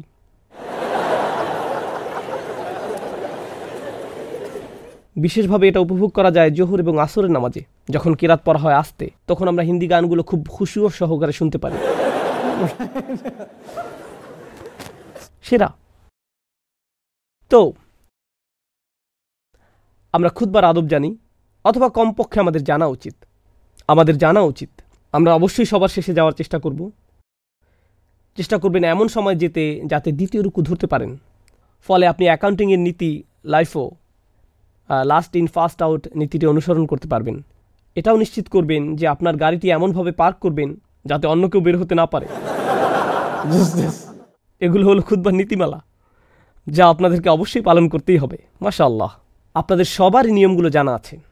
তো যাই হোক খুতবার প্রকৃত আদব তখনও নাজিল হয়নি, তখনও নাজিল হয়নি যে আপনাকে মসজিদে বসতে হবে, কিছু সময় থাকতে হবে খুতবা নামাজেরই অংশ। এই বিষয়গুলো তখনও নাজিল হয়নি। কিন্তু তবুও সাহাবারা বসতেন এবং খুতবা শুনতেন। তো বিষয় হলো, এই মুহূর্তে আমরা এই ফোরামে আছি আর এই বিল্ডিংয়েই আরেকটি কনভেনশন চলছে। কনভেনশনের বিভিন্ন ধরন আছে, যেমন computer convention car expo technology expo আমি থাকি ডেক্সাসে সেখানে হয় বন্দুক এক্সপো আসলেই হয়, বন্দুক এক্সপো অসাধারণ দেখতে। বড় বড় সাইনবোর্ড লেখা, গান এক্সপো, পাশেই এক্সিট। এটা দেখে আপনি হয়তো দ্রুত গাড়ি চালিয়ে চলে যেতে বাধ্য হবেন। যাই হোক, যখন এ ধরনের এক্সপো হয়, তখন অনেক মানুষ সেখানে যায় ব্যবসায়িক উদ্দেশ্যে, তাই না? সেখানে গিয়ে তারা তাদের ট্রেড বুথ খুলবে, বিভিন্ন ধরনের ব্যবসার সাথে পরিচিত হবে, কিছু লেনদেন করবে। এজন্যই তারা সেখানে যায়। তো এছাড়াও একটা বড় সংখ্যক মানুষ কেন সেখানে যায়? শুধু একটু ঘোরার জন্য। হেই, একটা কার এক্সপো চলছে। চলো ঘুরে আসি। আমি একটা ফেরারি গাড়িতে বসে দেখতে চাই। একটা সেলফি তোলো, একটা ছবি তোলো। তাই না? কিছু মানুষ ব্যবসার উদ্দেশ্যে সেখানে যায় না। কেন যায় তারা? সেলফি, ঘোরাঘুরি। এজন্যই তারা যায়। তো মদিনাতেও মদিনাতেও কখনো কখনো এরকম এক্সপো হতো। আগের যুগের বাণিজ্য এক্সপো। তো রসুল সাল্লাহ সাল্লাম খুতপা দিচ্ছিলেন, সাহাবারা বসেছিলেন। আর এরকম একটা বাণিজ্য এক্সপো শহর ত্যাগ করছিল। ব্যবসায়ীদের জন্য সেই বাণিজ্য এক্সপো ধরাটা খুবই গুরুত্বপূর্ণ, কারণ যদি তারা মিস করে, এই সুযোগ হয়তো পরবর্তী দুই তিন বছরেও পাওয়া যাবে না। ফলে তারা ব্যবসায়িকভাবে অনেক ক্ষতিগ্রস্ত হতে পারে। আর খুতবার মধ্যেই কিছু ব্যবসায়ী বসেছিলেন। তো তারা চিন্তা করলেন, হাতে এখনও সময় আছে? এখনও নামাজ শুরু হয়নি। আমি যাই, গিয়ে দ্রুত কিছু কেনাকাটা করে আসি, কারণ এটা চলে যাচ্ছিল। এরপর দ্রুত ফিরে আসব। তো তারা খুতবা ছেড়ে সেখানে গেলেন। তারা সেখানে গেলেন। এখন তারা যখন গেলেন, তারা কি গেলেন ব্যবসার জন্য, নাকি মজা করার জন্য? ব্যবসা। কিন্তু মানুষ যখন ব্যবসায়ের জন্য সেখানে যায়, আর এই ধরনের এক্সপোগুলো সাধারণত হয় সুন্দর, রঙিন, আর হতে পারে একটা হাতিও আছে, বা এ জাতীয় কিছু, তখনকার দিনের কথা বলছি। এ যুগে থাকে চমৎকার কালার, পোস্টার, লাইট, অনেক মানুষ একসাথে তো এটা দেখতে আকর্ষণীয়। আর আপনি যদি ব্যবসায়ী নাও হন, দেখি তো কি হচ্ছে। এই, চলো ঘুরে আসি। তো আপনি যখন কয়েকজন ব্যবসায়ীকে উঠে যেতে দেখেন, আর আপনি সেই অপদার্থদের মধ্যে একজন যারা উচ্চ মাধ্যমিক শ্রেণির ছাত্র হ্যাঁ দুষ্টামি করলাম, মজা করলাম। তখন আপনি বলেন, আমি ব্যবসা না করি, কিন্তু সেখানে বেশ জমে উঠেছে। চলো ঘুরে আসি। দ্রুত চলে আসব। তো প্রথম দিকে কিছু মানুষ যায় ব্যবসায়িক উদ্দেশ্যে, আর কিছু মানুষ যায় বিনোদনের জন্য। তারা যায় বিনোদনের জন্য। এখন আয়াতটি শুনুন। আল্লাহ বলেছেন, ওয়া ইদা রাও তিজারাতান আউলাহওয়ানিন ফাদ্দু ইলাইহা ও তারা কুকা ক ইমা যখন তারা দেখতে পেল ব্যবসা অথবা বিনোদন, তারা সেই দিকে ছুটে গেল। তারা খুদপা ত্যাগ করল এবং সেই দিকে ছুটে গেল। আর তারা আপনাকে দাঁড়ানো অবস্থা রেখে গেল। ও তারা কুকা ক ইমা কোনটি প্রথমে এসেছে? ব্যবসা নাকি বিনোদন? প্রথমে উল্লেখ করা হয়েছে ব্যবসা, কারণ যারা প্রথমে উঠে গিয়েছিল, তারা বিনোদনের জন্য যায়নি। তারা গিয়েছিল ব্যবসার জন্য। তারা চিন্তা করল, সুযোগ হাতছাড়া হয়ে যেতে পারে। তো তারা চলে গেল। ওকে, এখন শুনুন। উলমা আইন্দাল্লাহি একই আয়াতে উলমা আইন্দাল্লাহি খৈরুম মিনাল্লাহি ও মিনাত তিজারা। এখানে বিপরীত। আল্লাহ ধারাবাহিকতাকে উল্টে দিয়েছেন। তিনি বলেছেন, আল্লাহর কাছে যা আছে তা বিনোদন এবং ব্যবসার চেয়ে উত্তম। অল্লাহ খৈরু রাজিকিন। আর আল্লাহ হলেন সর্বোত্তম রিজিকদাতা। আল্লাহ একই আয়াতের মধ্যেই ধারাবাহিকতা পরিবর্তন করলেন। প্রথমে তিনি বললেন, তারা দেখল ব্যবসা অথবা বিনোদন। পরে তিনি বললেন, আল্লাহর কাছে যা আছে তা বিনোদন এবং ব্যবসার চেয়ে উত্তম। এখন প্রশ্ন হলো, কেন আল্লাহ ধারাবাহিকতায় পরিবর্তন আনলেন? কেন তিনি বিষয়টাকে এভাবে উল্টে ফেললেন? আগেই আমি আপনাদেরকে বলে দিয়েছি, কেন প্রথমে ব্যবসার কথা বলা হয়েছে? কারণটা কি? কারণ প্রথমে যারা উঠে গিয়েছিল, তারা কেন গিয়েছিল? ব্যবসা। আর পরবর্তীতে যারা গিয়েছিল, তারা ছিল মজা হবে। চলো যাই। কিন্তু এরপর আল্লাহ আর সেই এক্সপো নিয়ে বলছেন না। আয়াতের পরবর্তী অংশ হল মুসলিম জীবনের নীতিমালা নিয়ে। এক্সপো সম্পর্কিত অংশটি শেষ। এখন আল্লাহ আমাদেরকে শিক্ষা দিচ্ছেন সমগ্র জীবন নিয়ে, সেই অভিজ্ঞতার আলোকে। এখন সেই অভিজ্ঞতার আলোকে আপনারা আমাকে নিরপেক্ষভাবে বলুন, সবার কি ব্যবসাতে আগ্রহ আছে? কিন্তু সবার কি বিনোদনে আগ্রহ আছে? ব্যবসায় সবার আগ্রহ নেই, কিন্তু সবাই কোনো না কোনোভাবে বিনোদন দ্বারা বিভ্রান্ত হয়। তো কোন বিষয়টি ব্যাপক সমস্যা? ও, তো আল্লাহ যখন মূল সমস্যার কথা বলছেন, যা আপনাকে আল্লাহর স্মরণ থেকে বিরত রাখবে। কোনটি তিনি প্রথমে উল্লেখ করেছেন? এইবার প্রথমে বিনোদন। তিনি বলেছেন উলমা আইন্দাল্লাহি খয়রুম মিনাল্লাহবি অমিনাত তিজারা সাথে সাথে ব্যবসাও। অল্লাহু খয়রুর রাজিকিন। আর আল্লাহ সর্বোত্তম রিজিক দাতা যেহেতু এই প্রসঙ্গে আছি, আমি আপনাদের সাথে চমৎকার এই আয়াতটির ব্যাপারে আরও কিছু বিষয় শেয়ার করতে চাই। আপনারা ধারাবাহিকতার পার্থক্যের বিষয়টা বুঝতে পারছেন? সংক্ষেপে আরও কয়েকটি বিষয়। বিনোদন যে বিভ্রান্ত করে এই বিষয়ে। আমার একটা কাজ ছিল, যাকে বলা হয় চ্যাপেলেন্সি। আমি একটা ইউনিভার্সিটিতে পড়তাম। আমার কাজের অন্তর্ভুক্ত ছিল ক্যাম্পাসে মুসলিম ছাত্রদেরকে হেল্প করা, কখনো কখনো জুমার নামাজে ইমামতি করা। পুরো ক্যাম্পাসে ছয় সাতজন মুসলিম ছাত্র ছিল। আমি জুমার নামাজ পড়তে নির্ধারিত রুমে যেতাম। কখনো কখনো নামাজের সময় কাউকেই পেতাম না, কাউকেই পেতাম না। আর আমাকে এই ছাত্রদেরকে কল করতে হতো। করিম আমি নামাজের রুমে আজকে জুমা হ্যাঁ ওকে। আমি এখন আসলেই বিজি। তুমি কি করছ? গেম খেলছি। ভাই, আজকে জুমা ওকে ওকে ওকে ঠিক আছে। আসরের আগে আমি চলে আসব। মাধ্যমিক শ্রেণির ছাত্র, যারা পৃথিবীর সবচেয়ে উপকারী সম্পদ। কিন্তু যাই হোক আল্লাহর স্মরণ থেকে মানুষ বিচ্যুত হয়ে যায় বিনোদনের কারণে। হতে পারে আমার সামনে এমন অনেকেই থাকতে পারে যারা দুর্ঘটনাবশত এখানে চলে এসেছে অথবা তাদের মা জোর করে এখানে পাঠিয়েছেন। হতে পারে আপনি ঘরে বসে আছেন, আপনার আছে PS three Xbox three sixty অথবা অন্য কোনো ফিতনা ডিভাইস এগুলো নিয়ে বসে আছেন। আর আপনি খেলছেন grand theft auto assassin's creed অথবা মডার্ন ওয়ারফেয়ার আর আপনি দরজা বন্ধ করে দিয়েছেন। পর্দা টেনে দিয়েছেন। আর আপনি এরকম হ্যাঁ হ্যাঁ হ্যাঁ সূর্য উঠছে, সূর্য ডুবে যাচ্ছে, সাম্রাজ্যের উত্থান হচ্ছে, পতন হচ্ছে, সরকার বদলে যাচ্ছে। আর আপনি শুধু হে। আপনি জানেনও না চারপাশে কি ঘটছে। এরকম অনেকেই আছে। এগুলোর কারণে তারা জীবন থেকে বিচ্যুত। কারণ আমাকে র্যাঙ্কিং ফাইভে যেতে হবে। এই র্যাঙ্কিং এই র্যাঙ্কিং একসময় আপনার জীবনে বিশাল কাজে আসবে, তাই না? যদি অনলাইন র্যাঙ্কিংয়ে আপনার নাম কিছুটা উপরে ওঠে। কিন্তু যাই হোক, আমি আপনাদেরকে ব্যবসা সম্পর্কে বলতে চাই। গত বছর আমার একজন ছাত্র ছিল যে খুবই সফল ব্যবসায়ী। আর সে ব্যবসার সাথে আছে সম্ভবত পনেরো বিশ বছর ধরে। আর সুবহান আল্লাহ তার সবচেয়ে বড় কাস্টমারদের একজন হলো ইয়াহুদি, যার বাড়ি নিউ ইয়র্কে। মাথা কাস্টমার সবচেয়ে বড় অর্ডারগুলো সে দেয়। আর ২০ বছর ধরে সে তাকে কল দেয় প্রতি শুক্রবার। খুতবা শুরু হয় একটা পনেরোতে, একটা চোদ্দোতে সে কল দেয় প্রতি শুক্রবারে। আর তাকে বড় অর্ডার দেয় প্রতি শুক্রবারে। আর তাকে বলতে হয় আমি এখন কথা বলতে পারব না? ও, কেন? আজকে শুক্রবার, এখন নামাজের সময়। ও, আমি খেয়াল করিনি। পরবর্তী সপ্তাহে একই ঘটনা। পরের সপ্তাহে একই ঘটনা। বিশ বছর ধরে চলছে।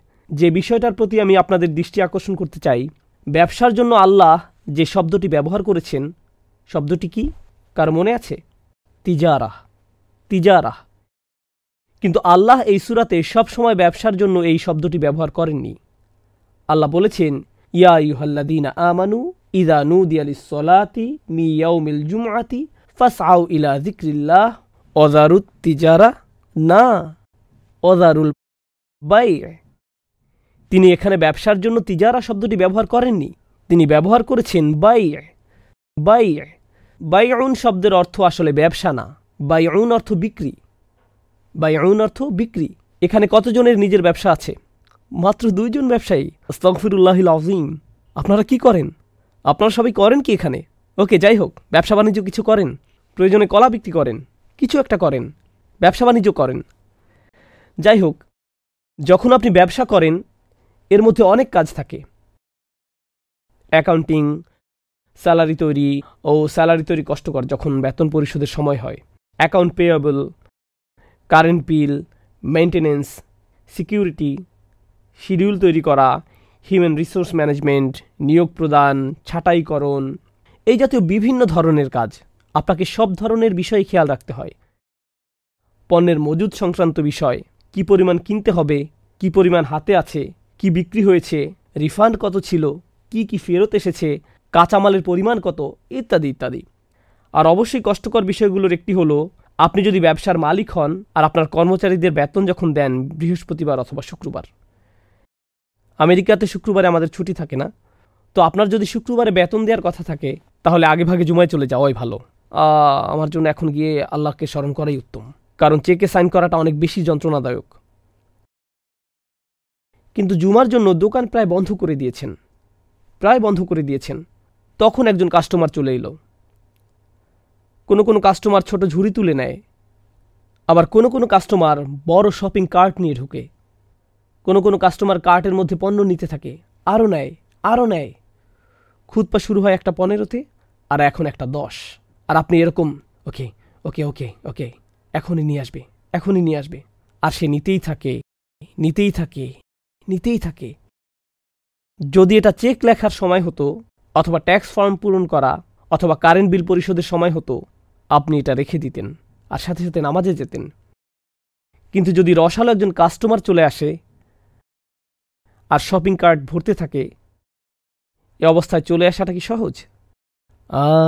ব্যবসা ছেড়ে আসাটা সহজ হতেও পারে, কিন্তু জানেন কি ছেড়ে আসা কঠিন? বিক্রয়। কারণ বিক্রয়ের জন্যই অন্য সব কিছু ব্যবসায় অন্য সকল যন্ত্রণা আপনি সহ্য করেন শুধুমাত্র একটি জিনিসের জন্য, সেটা কি? বিক্রয়। তো যখন বিক্রয় চলে আসে, তখন বলেন, সামান্য একটু দেরি হবে নামাজ ধরতে পারব, দ্বিতীয় রাকাত পেয়ে যাব। এই বিক্রিটা শেষ করে নেই। গুরুত্বপূর্ণ একটা কাস্টমার আল্লাহ বলেছেন, বিক্রয় বন্ধ করো। কিন্তু আমি কীভাবে টাকা কামাবো? আল্লাহু খৈরুর রাজিকিন। আল্লাহ রিজিক দিবেন, আপনি না। আল্লাহ সেই বিক্রয়টি দিয়ে আপনাকে পরীক্ষা করেছেন। আল্লাহ সেই রসালো কাস্টমার দিয়ে আপনাকে পরীক্ষা করেছেন। তখন আপনি বলবেন, সরি, এখন নামাজের সময়। আমাকে যেতে হবে। এখন দোকান বন্ধ। শিওর? কিনতে পারব না? আমার কাছে নগদ টাকা আছে। এই যে দেখেন, নগদ। না আমি দুঃখিত। আমাকে দোকান বন্ধ করতে হবে। এখন নামাজের সময়। আমাকে যেতে হবে। আল্লাহ আপনার জন্য এরকম পরীক্ষা পাঠাবেন। আল্লাহ এরকম রিজিক পাঠিয়েছিলেন বনি ইসরায়েলদের জন্য। যখন তাদের ইবাদতে ব্যস্ত থাকার কথা ছিল, মাছগুলো পানির উপরে লাফালাফি করত। তারা উপরে এসে তাদেরকে চোখ মেরে আবার পানিতে চলে যেত। তাই না? এসো এসো। তারা এরকম করত। এভাবেই আল্লাহ পরীক্ষা করেন। অল্লাহ খৈরুর রাজিকিন। শেষ যে বিষয়টা আজকে রাতে আপনাদের সাথে শেয়ার করতে চাই ইনশাআল্লাহ তাআলা, আজ আমার খুব পছন্দের একটা উদাহরণ আলোচনা করব। আপনাদের হাত উঁচু করাটা খুব জরুরি না, তবে আপনারা যদি করেন তাহলে আমার খুব ভালো লাগবে। কে কে আয়াতুল কুরসি জানেন? আয়াতুল কুরসি। গত বিকেলে যে উদাহরণটি আলোচনা করতে চেয়েছিলাম, সেটা ছিল আয়াতুল কুরসি। চলুন আমরা একসাথে তেলাওয়াত করি। আউযু বিল্লাহি মিনাশ শাইতানির রাজিম। আল্লাহু লা ইলাহা ইল্লা হুয়াল হাইয়ুল কাইয়্যুম লা তাখুযুহু সিনাতুন ওয়ালা নাওম লাহু মা ফিস সামাওয়াতি ওয়া মা ফিল আরদ من ذا الذي يشفع عنده إلا بإذنه يعلم ما بين أيديهم وما خلفهم ولا يحيطون بشيء من علمه إلا بما شاء وسع كرسيه السماوات والأرض وهو العلي العظيم আয়াতুল কুরসিতে সর্বমোট নয়টি বাক্য আয়াতুল কুরসিতে নয়টি বাক্য। আমরা একটু দেখি। আল্লাহু লা ইলাহা ইল্লা হুয়াল হাইয়ুল কাইয়ুম, এক নম্বর। লা তাখুযুহু সিনাতুন ওয়ালা নাওম, দুই নম্বর। লাহু মা ফিস সামাওয়াতি ওয়া মা ফিল তিন নম্বর। চার নম্বর বাক্য। যাল্লাযী ইয়াশফাউ ইনদাহু ইল্লা বিইذনি চার নম্বর। ইয়ালামু মা বাইনা আইদিহিম ওয়া মা খালফাহুম, পাঁচ নম্বর। এরপর ওয়ালা ইউহিতুনা বিশাইইম মিন ইলমিহি ইল, ইল্লা বিমাশা ছয় নম্বর। এরপর, ওয়াসিআ কুরসিয়ুহু সামাওয়াতি ওয়াল আরদ। সাত নম্বর। ওয়ালা ইয়াউদুহু হিফযুহুমা আট নম্বর। ওয়া হুয়াল আলিয়ুল আযীম। নয় নম্বর। নয়টি বাক্য। প্রথম বাক্য, আল্লাহু লা ইলাহা ইল্লা হুয়াল হাইয়ুল কাইয়ুম। একটা চমৎকার বাক্য, যেটি শেষ হয়েছে আল্লাহর দুটি নাম দিয়ে। কি সে দুটি? আল হাইয়ু আল কাইয়ুম চিরঞ্জীব এবং সব কিছুর উৎস। পৃথিবীর সবকিছু সৃষ্টি করেছেন এবং নিয়ন্ত্রণ করছেন তিনি। বিস্ময়কর হলো শেষ বাক্য। লক্ষ্য করুন প্রথম বাক্য। এখানে এমন কিছু আছে যা কিনা শেষ বাক্যেও আছে। আর তা হলো, অহুয়াল আলিউল আউজিম প্রথম বাক্যে আল্লাহর কয়টি নাম রয়েছে? প্রথম বাক্যেও আল্লাহর দুইটি নাম রয়েছে এবং শেষ বাক্যেও আল্লাহর দুইটি নাম রয়েছে। আচ্ছা দ্বিতীয় বাক্যটি কি? দ্বিতীয় বাক্যে যাওয়ার আগে সিকিউরিটি গার্ড নিয়ে একটু কথা বলি। সিকিউরিটি গার্ডের চাকরিটা খুব কঠিন। ব্রিটিশ সিকিউরিটি গার্ড দেখেছেন, অদ্ভুত টুপি পরা, মাথায় রসের হাড়ির মতো। খুব কঠিন। এই দায়িত্ব যদি আপনাদেরকে দেওয়া হয়। পেশায় যদি আপনি একজন সিকিউরিটি গার্ড হন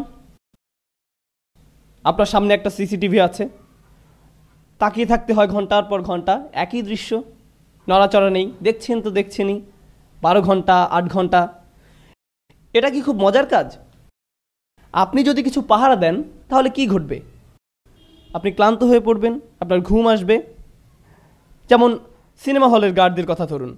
আপনারা তো ধার্মিক, আপনারা অবশ্য সিনেমা দেখেন না যদি অনেকে দেখে। সিনেমা হলে যখন সিনেমা চলে, ভিতরে হয়তো কোনো মারপিটের দৃশ্য চলছে, বাইরে একজন সিকিউরিটি গার্ড আছেন, ভিতরে লোকেরা উপভোগ করছে, কিন্তু গার্ড ঝিমোচ্ছেন। হঠাৎ করে তিনি লাভ দিয়ে ওঠেন। এটা খুব সাধারণ দৃশ্য, সিনেমা হলের গার্ডরা তাদের ঝিমুনি আসে। আল্লাহ তালা বলছেন তার নিজের সম্পর্কে, লা তা তাখুদুহু সিনাতু ওয়ালা নাউম তন্দ্রা। তন্দ্রা কখন আসে? যখন আপনি ক্লান্ত। আস্তে আস্তে আপনার চোখ বুঝে আসে। আপনি ঘুমাচ্ছেন না, কিন্তু আপনার ঘুম পাচ্ছে। ওই যে ওনার মতো। আমি- মজা করলাম। জাস্ট মজা। এই তন্দ্রা বা ঝিমুনি কি বলে? সিনা। তন্দ্রা বা ঝিমুনির পরে কি আসে? নাও প্রথমে আসে সিনা। সিনা হলো, ধরুন, জুমার দিন আমরা মসজিদে যাই। খতিব সাহেব শুরু করেন, ইন্নাল হামদালিল্লাহ নাহমাদুহু আনুজাল্লিয়া এটা হলো সিনা, ঠিক আছে? এরপর যখন তিনি বলেন আই হলে খাতুল কেরাম, এটাই এটাই হলো নাওম, এটাই হলো নাওম। এই হলো মূল পার্থক্য সিনা এবং নাওমের মধ্যে, তন্দ্রা এবং ঘুমের মধ্যে। এই হলো দ্বিতীয় বাক্য, যেখানে বলা হচ্ছে তন্দ্রা আর ঘুম আল্লাহকে স্পর্শ করে না। মানুষ ক্লান্ত হয়, তাই তার তন্দ্রা আসে এবং এক সময় সে ঘুমিয়েও পড়ে। আবার অনেক সময় আমরা বলি, না না না, আমি ঘুমাইনি, এমনি একটু চোখ বন্ধ করে রেখেছি, এখনই উঠে পড়ব। কিন্তু দেখতে দেখতে, ঘুম, একদমই খবর নেই ওকে এই হলো ব্যাপার। সিনা বা তন্দ্রা নিয়ে আমার খুব ভালোই অভিজ্ঞতা আছে, কারণ পেশায় আমি একজন শিক্ষক। সুতরাং আপনিও যদি শিক্ষকতা করেন, তাহলে আপনার ঘুম বিদ্যা বা ঘুম বিজ্ঞানের উপরে মোটামুটি একটা পিএইচডি হয়ে যাবে। কারণ সামনে থেকে আপনি সব ছাত্রের চেহারা দেখতে পান। মেটাল ডিটেক্টর দিয়ে মানুষের শরীর চেক করতে দেখেছেন নিশ্চয়ই। সেভাবে ছাত্রদের ব্রেনও আপনি চেক করতে পারবেন।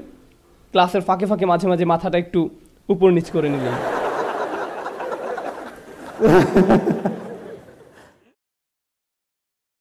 এই হলো দ্বিতীয় বাক্যের আলোচনা। ঘুম, না, ক্লান্তি ও ঘুম নিয়ে, তন্দ্রা এবং ঘুম সম্পর্কে। শেষ দিক থেকে দ্বিতীয় বাক্য কি?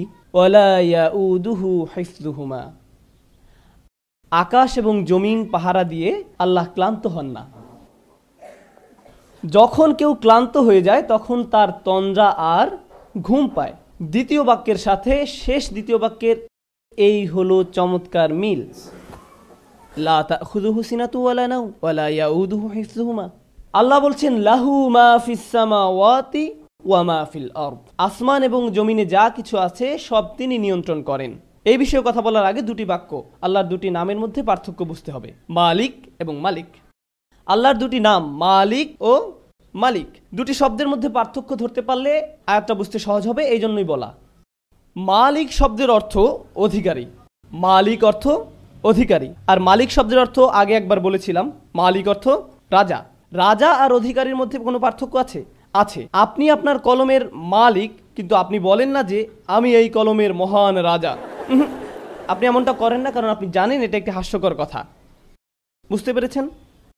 মালিক হয় ছোট জিনিসের। আপনি হতে পারেন গাড়ির মালিক, কম্পিউটারের মালিক, মোবাইলের মালিক, কিন্তু আপনি এর রাজা নন। রাজত্ব শব্দ ব্যবহার হয় বড় কিছু বোঝাতে। এখানে আরেকটা সমস্যা। মালিকানা মালিকানা ব্যবহার হয় সম্পত্তির ক্ষেত্রে। এর ব্যবহার সম্পত্তির ক্ষেত্রে। কিন্তু রাজত্ব এমন নয়। আপনারা জানেন, রাজা একখণ্ড জমি বা একটা গাছের উপর রাজা নন। তিনি একটি ভূখণ্ডের বসবাসকারী মানুষের রাজা। রাজত্ব একটা দেশের মানুষকে নিয়ন্ত্রণ করার জন্য, আর মালিকানা ব্যবহৃত হয় সম্পদের জন্য। দুইটা ভিন্ন জিনিস।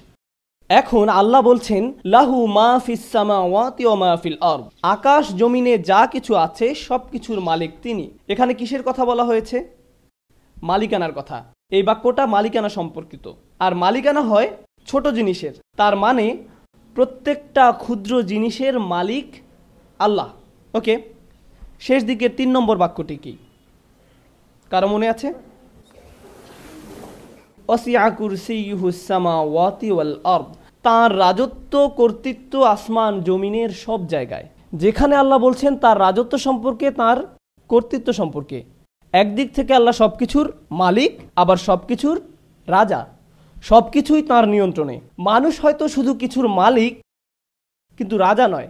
আবার হয়তো রাজা, কিন্তু সকল কিছুর মালিক নয়। যেমন এখনও অনেক দেশে রাজতন্ত্র বা রাজা এই ব্যাপারগুলো আছে। ধরুন আপনি একটি দ্বীপের রাজা। তার মানে কি আপনি দ্বীপের সব কিছুর মালিক?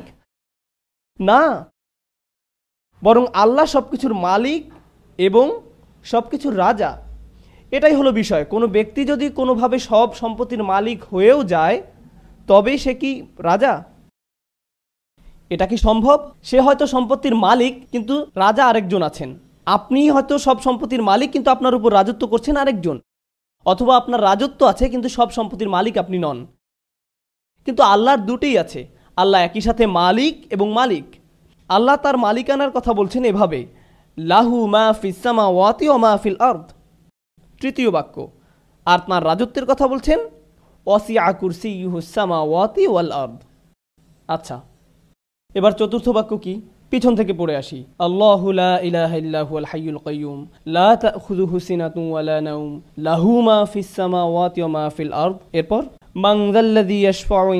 ইল্লা বি আল্লাহ বলছেন, কে আছে তার কাছে তার অনুমতি ছাড়া সাফায়াত করবে? লক্ষ্য করুন, সাফা কি? সাফা শব্দের সহজ অর্থ হলো মধ্যস্থতা। আরও সহজ করে বললে, সাফা মানে কারও মাধ্যমে যোগাযোগ করা। আরও সহজ করে বললে, সাফা মানে কারও মাধ্যমে সুপারিশ করা। সাফা মানে আপনি চাকরি হারাতে বসেছেন, কিন্তু আপনার চাচা বা মামা ম্যানেজার, তিনি বললেন, না না না না না, সে থাক, সে ভালো। তাকে রাখা যায়। সে ভালো। এটাই হলো সাফা। কেয়ামতের দিন যখন আমরা চরম বিপদগ্রস্ত থাকব, তখন কেউ একজন এসে বলবে, না না না না, সে থাক। সে আমার সাথে, তার জন্য সহজ করুন। আমরা চাইব যেন আল্লাহ আমাদের জন্য রসুল সাল্লাহ আলাইসাল্লামের সাফায়েত কবুল করেন। কিন্তু আল্লাহ বলছেন, সেদিন তোমার জন্য সুপারিশ করতে কেউ আসবে না। তোমার চাচা, তোমার ভাই, তোমার বাবা, তোমার মা, অফিসের বস, কেউ না।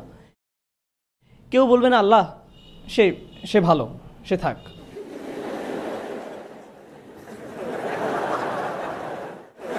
কেউ আসবে না। কেউ না। এখন তো এমন করার সুযোগ আছে যে, তুমি আমার লোক, এই নাও, ভিআইপি পাস, তুমি চলে যাও। না না না না না। সেদিন এই সুযোগ থাকবে না। কোনো ভিআইপি টিকিট থাকবে না। একমাত্র ব্যতিক্রম হলো যদি আল্লাহ কাউকে অনুমতি দেন। সুতরাং এই বাক্যে বলা হচ্ছে, কারও কোনো ক্ষমতা নেই সুপারিশ করার যতক্ষণ না আল্লাহ তাকে অনুমতি দেন। কেউই সুপারিশ করতে পারবে না, কিন্তু একটু ব্যতিক্রম আছে। সেই ব্যতিক্রমটাই হচ্ছে গুরুত্বপূর্ণ। সেই ব্যতিক্রমটা হলো কি? যদি আল্লাহ অনুমতি দেন। বুঝা গেল? আচ্ছা। ইলমিহি। তারা কিছুই জানে না, তারা তার জ্ঞানের পরিধির কিছুই জানে না। ইল্লা, ছাড়া, বিমা শাহ। চতুর্থ এবং ষষ্ঠ বাক্য দুটোই হলো আল্লাহর ঘোষণা এবং ব্যতিক্রম হিসাবে তার দেয়া সুযোগ সম্পর্কে। তার ঘোষণা হলো, কারও সুপারিশ করার ক্ষমতা নেই, কিন্তু ব্যতিক্রম হলো যাকে আল্লাহ অনুমতি দেন। তাদের কোনো জ্ঞান নেই, কিন্তু ব্যতিক্রম হলো যাকে তিনি জ্ঞান দিতে চান সে। অন্যথায় তারা কিছুই জানে না। ওয়ালা ইউহাইতুনা বিশাইইম মিন ইলমিহি ইল্লা বিমা শা চতুর্থ আর ষষ্ঠ বাক্যের এই হলো চমৎকার মিল। প্রথম আর নবম বাক্য। দ্বিতীয় আর অষ্টম। তৃতীয় আর সপ্তম। চতুর্থ আর ষষ্ঠ। কি বাকি আছে? মধ্যের বাক্য। তিনি বলছেন, ইয়ালামু মা বাইনা আইদিহিম ওমা খলফাহুম। তিনি বলছেন, তিনি মানুষের সামনে এবং পেছনে যা আছে সব জানেন। তিনি জানেন আয়াতের পেছনে যা ছিল এবং সামনে যা আছে। তিনি আয়াতের মাঝখানে এই বাক্যটা দিলেন আর বলছেন, সামনে পেছনে যা আছে আমি জানি। কে এভাবে বলতে পারেন? কে পারেন? সুবাহান আল্লাহ এভাবেই আল্লাহ তার কথা বলেন। এভাবেই আল্লাহ তার বক্তব্য তুলে ধরেছেন। কেন আমরা বুঝতে পারি না? সমস্যাটা কোথায়? কারণ আমরা কোরআনকে একটা সাধারণ বইয়ের মতো পড়ে যাই। আমরা একটা সাধারণ লেখার মতো পড়ে যাই, আমরা গণনা করি এক, দুই, তিন, চার, পাঁচ, ছয়, সাত, আট, নয়। সাহাবাইকের আমরা কি এমনটা করেছেন? নাকি রসুল সাল্লাম তাদেরকে বলেছেন, লক্ষ্য করো, বাক্য নম্বর এক, বাক্য নম্বর নয়, দুই নম্বর আর আট নম্বর, তিন নম্বর আর সাত নম্বর।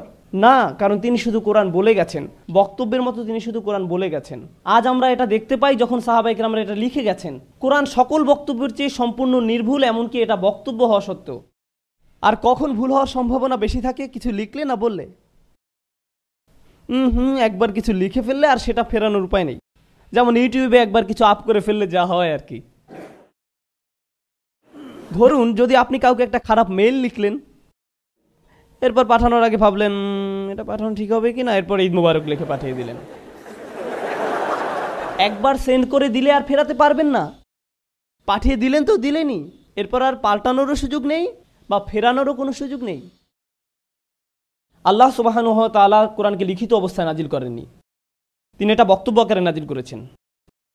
এটা বক্তব্য আকারে নাজিল করেছেন। আপনারা জানেন আমি ভাষাবিদদের সাথে কথা বলেছিলাম, অমুসলিম ভাষাবিদ। তারা এটা বিশ্বাস করতে অস্বীকার করেছে যে কোরআন বক্তব্য। তারা অস্বীকার করেছে, বলেছে অবশ্যই এটা লিখিত। আমি বললাম হ্যাঁ এটা লিখিত। তবে পৃথিবীতে না, এটা লাহে মাহফুজে লিখিত আছে। কিন্তু রসুল্লাহ সাল্লাহ সাল্লামের উপর নাজিল হয়েছে বক্তব্য আকারে। যে এটা শুনবে সে বিশ্বাস করতে বাধ্য যে এটা মানুষের বক্তব্য হতে পারে না। এমন একটা জিনিস যার জন্য প্রয়োজন গভীর চিন্তা শক্তি আর আমি আশা করি আপনারা যতটুকু সম্ভব ভালো করে খেয়াল করবেন। একটা কনসেপ্ট আপনাদের সাথে শেয়ার করতে চাই। আর যদি ভালো মনে হয়, আরও একটা উদাহরণ শেয়ার করতে পারি। আমার একটি প্রিয় উদাহরণ। কনসেপ্টটা আপনাদের সাথে শেয়ার করছি। ধরুন আমি একটা আর্টিকেল নিলাম তাকোয়ার উপর, অথবা ইমানের উপর, অথবা হাদিসের উপর, অথবা ইসলামের যে কোনো বিষয়ের উপর। আর মাইক নিয়ে আর্টিকেলটি পড়া শুরু করলাম। মুসলিম বিশ্বে কখনো কখনো লিখিত খুতপা দেয়া যায়। ইমাম দাঁড়িয়ে সেই লিখিত খুতপাটি পাঠ করেন। যদি আপনি ইমামকে নাও দেখতে পারেন কারণ আপনি সেই অসাম মুসলিমদের একজন যারা সবার শেষে আসে।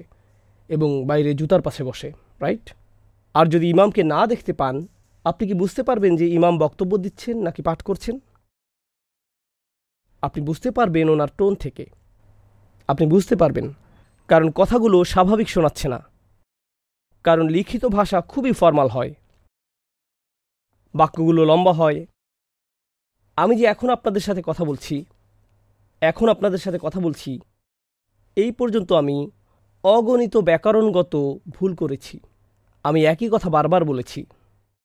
আমি একই কথা বারবার বলেছি। আমি একই কথা বারবার বলেছি। আমি যদি একটি আর্টিকেল লিখতাম, তখন কি এরকম পুনরাবৃত্তি করতাম? না। কেউ যদি আমার লেকচারকে লিপিবদ্ধ করে, সম্ভবত তিনি এই পুনরাবৃত্তিগুলোকে বাদ দিবেন। আর আমি এরকম বলি, আহা, বুঝতে পারছেন? হুম হ্যাঁ হা, কিন্তু আমি এগুলো লিখতে যাব না। এরকম দেখা যায় না, যেমন হ একার হ একার, হে হে হে।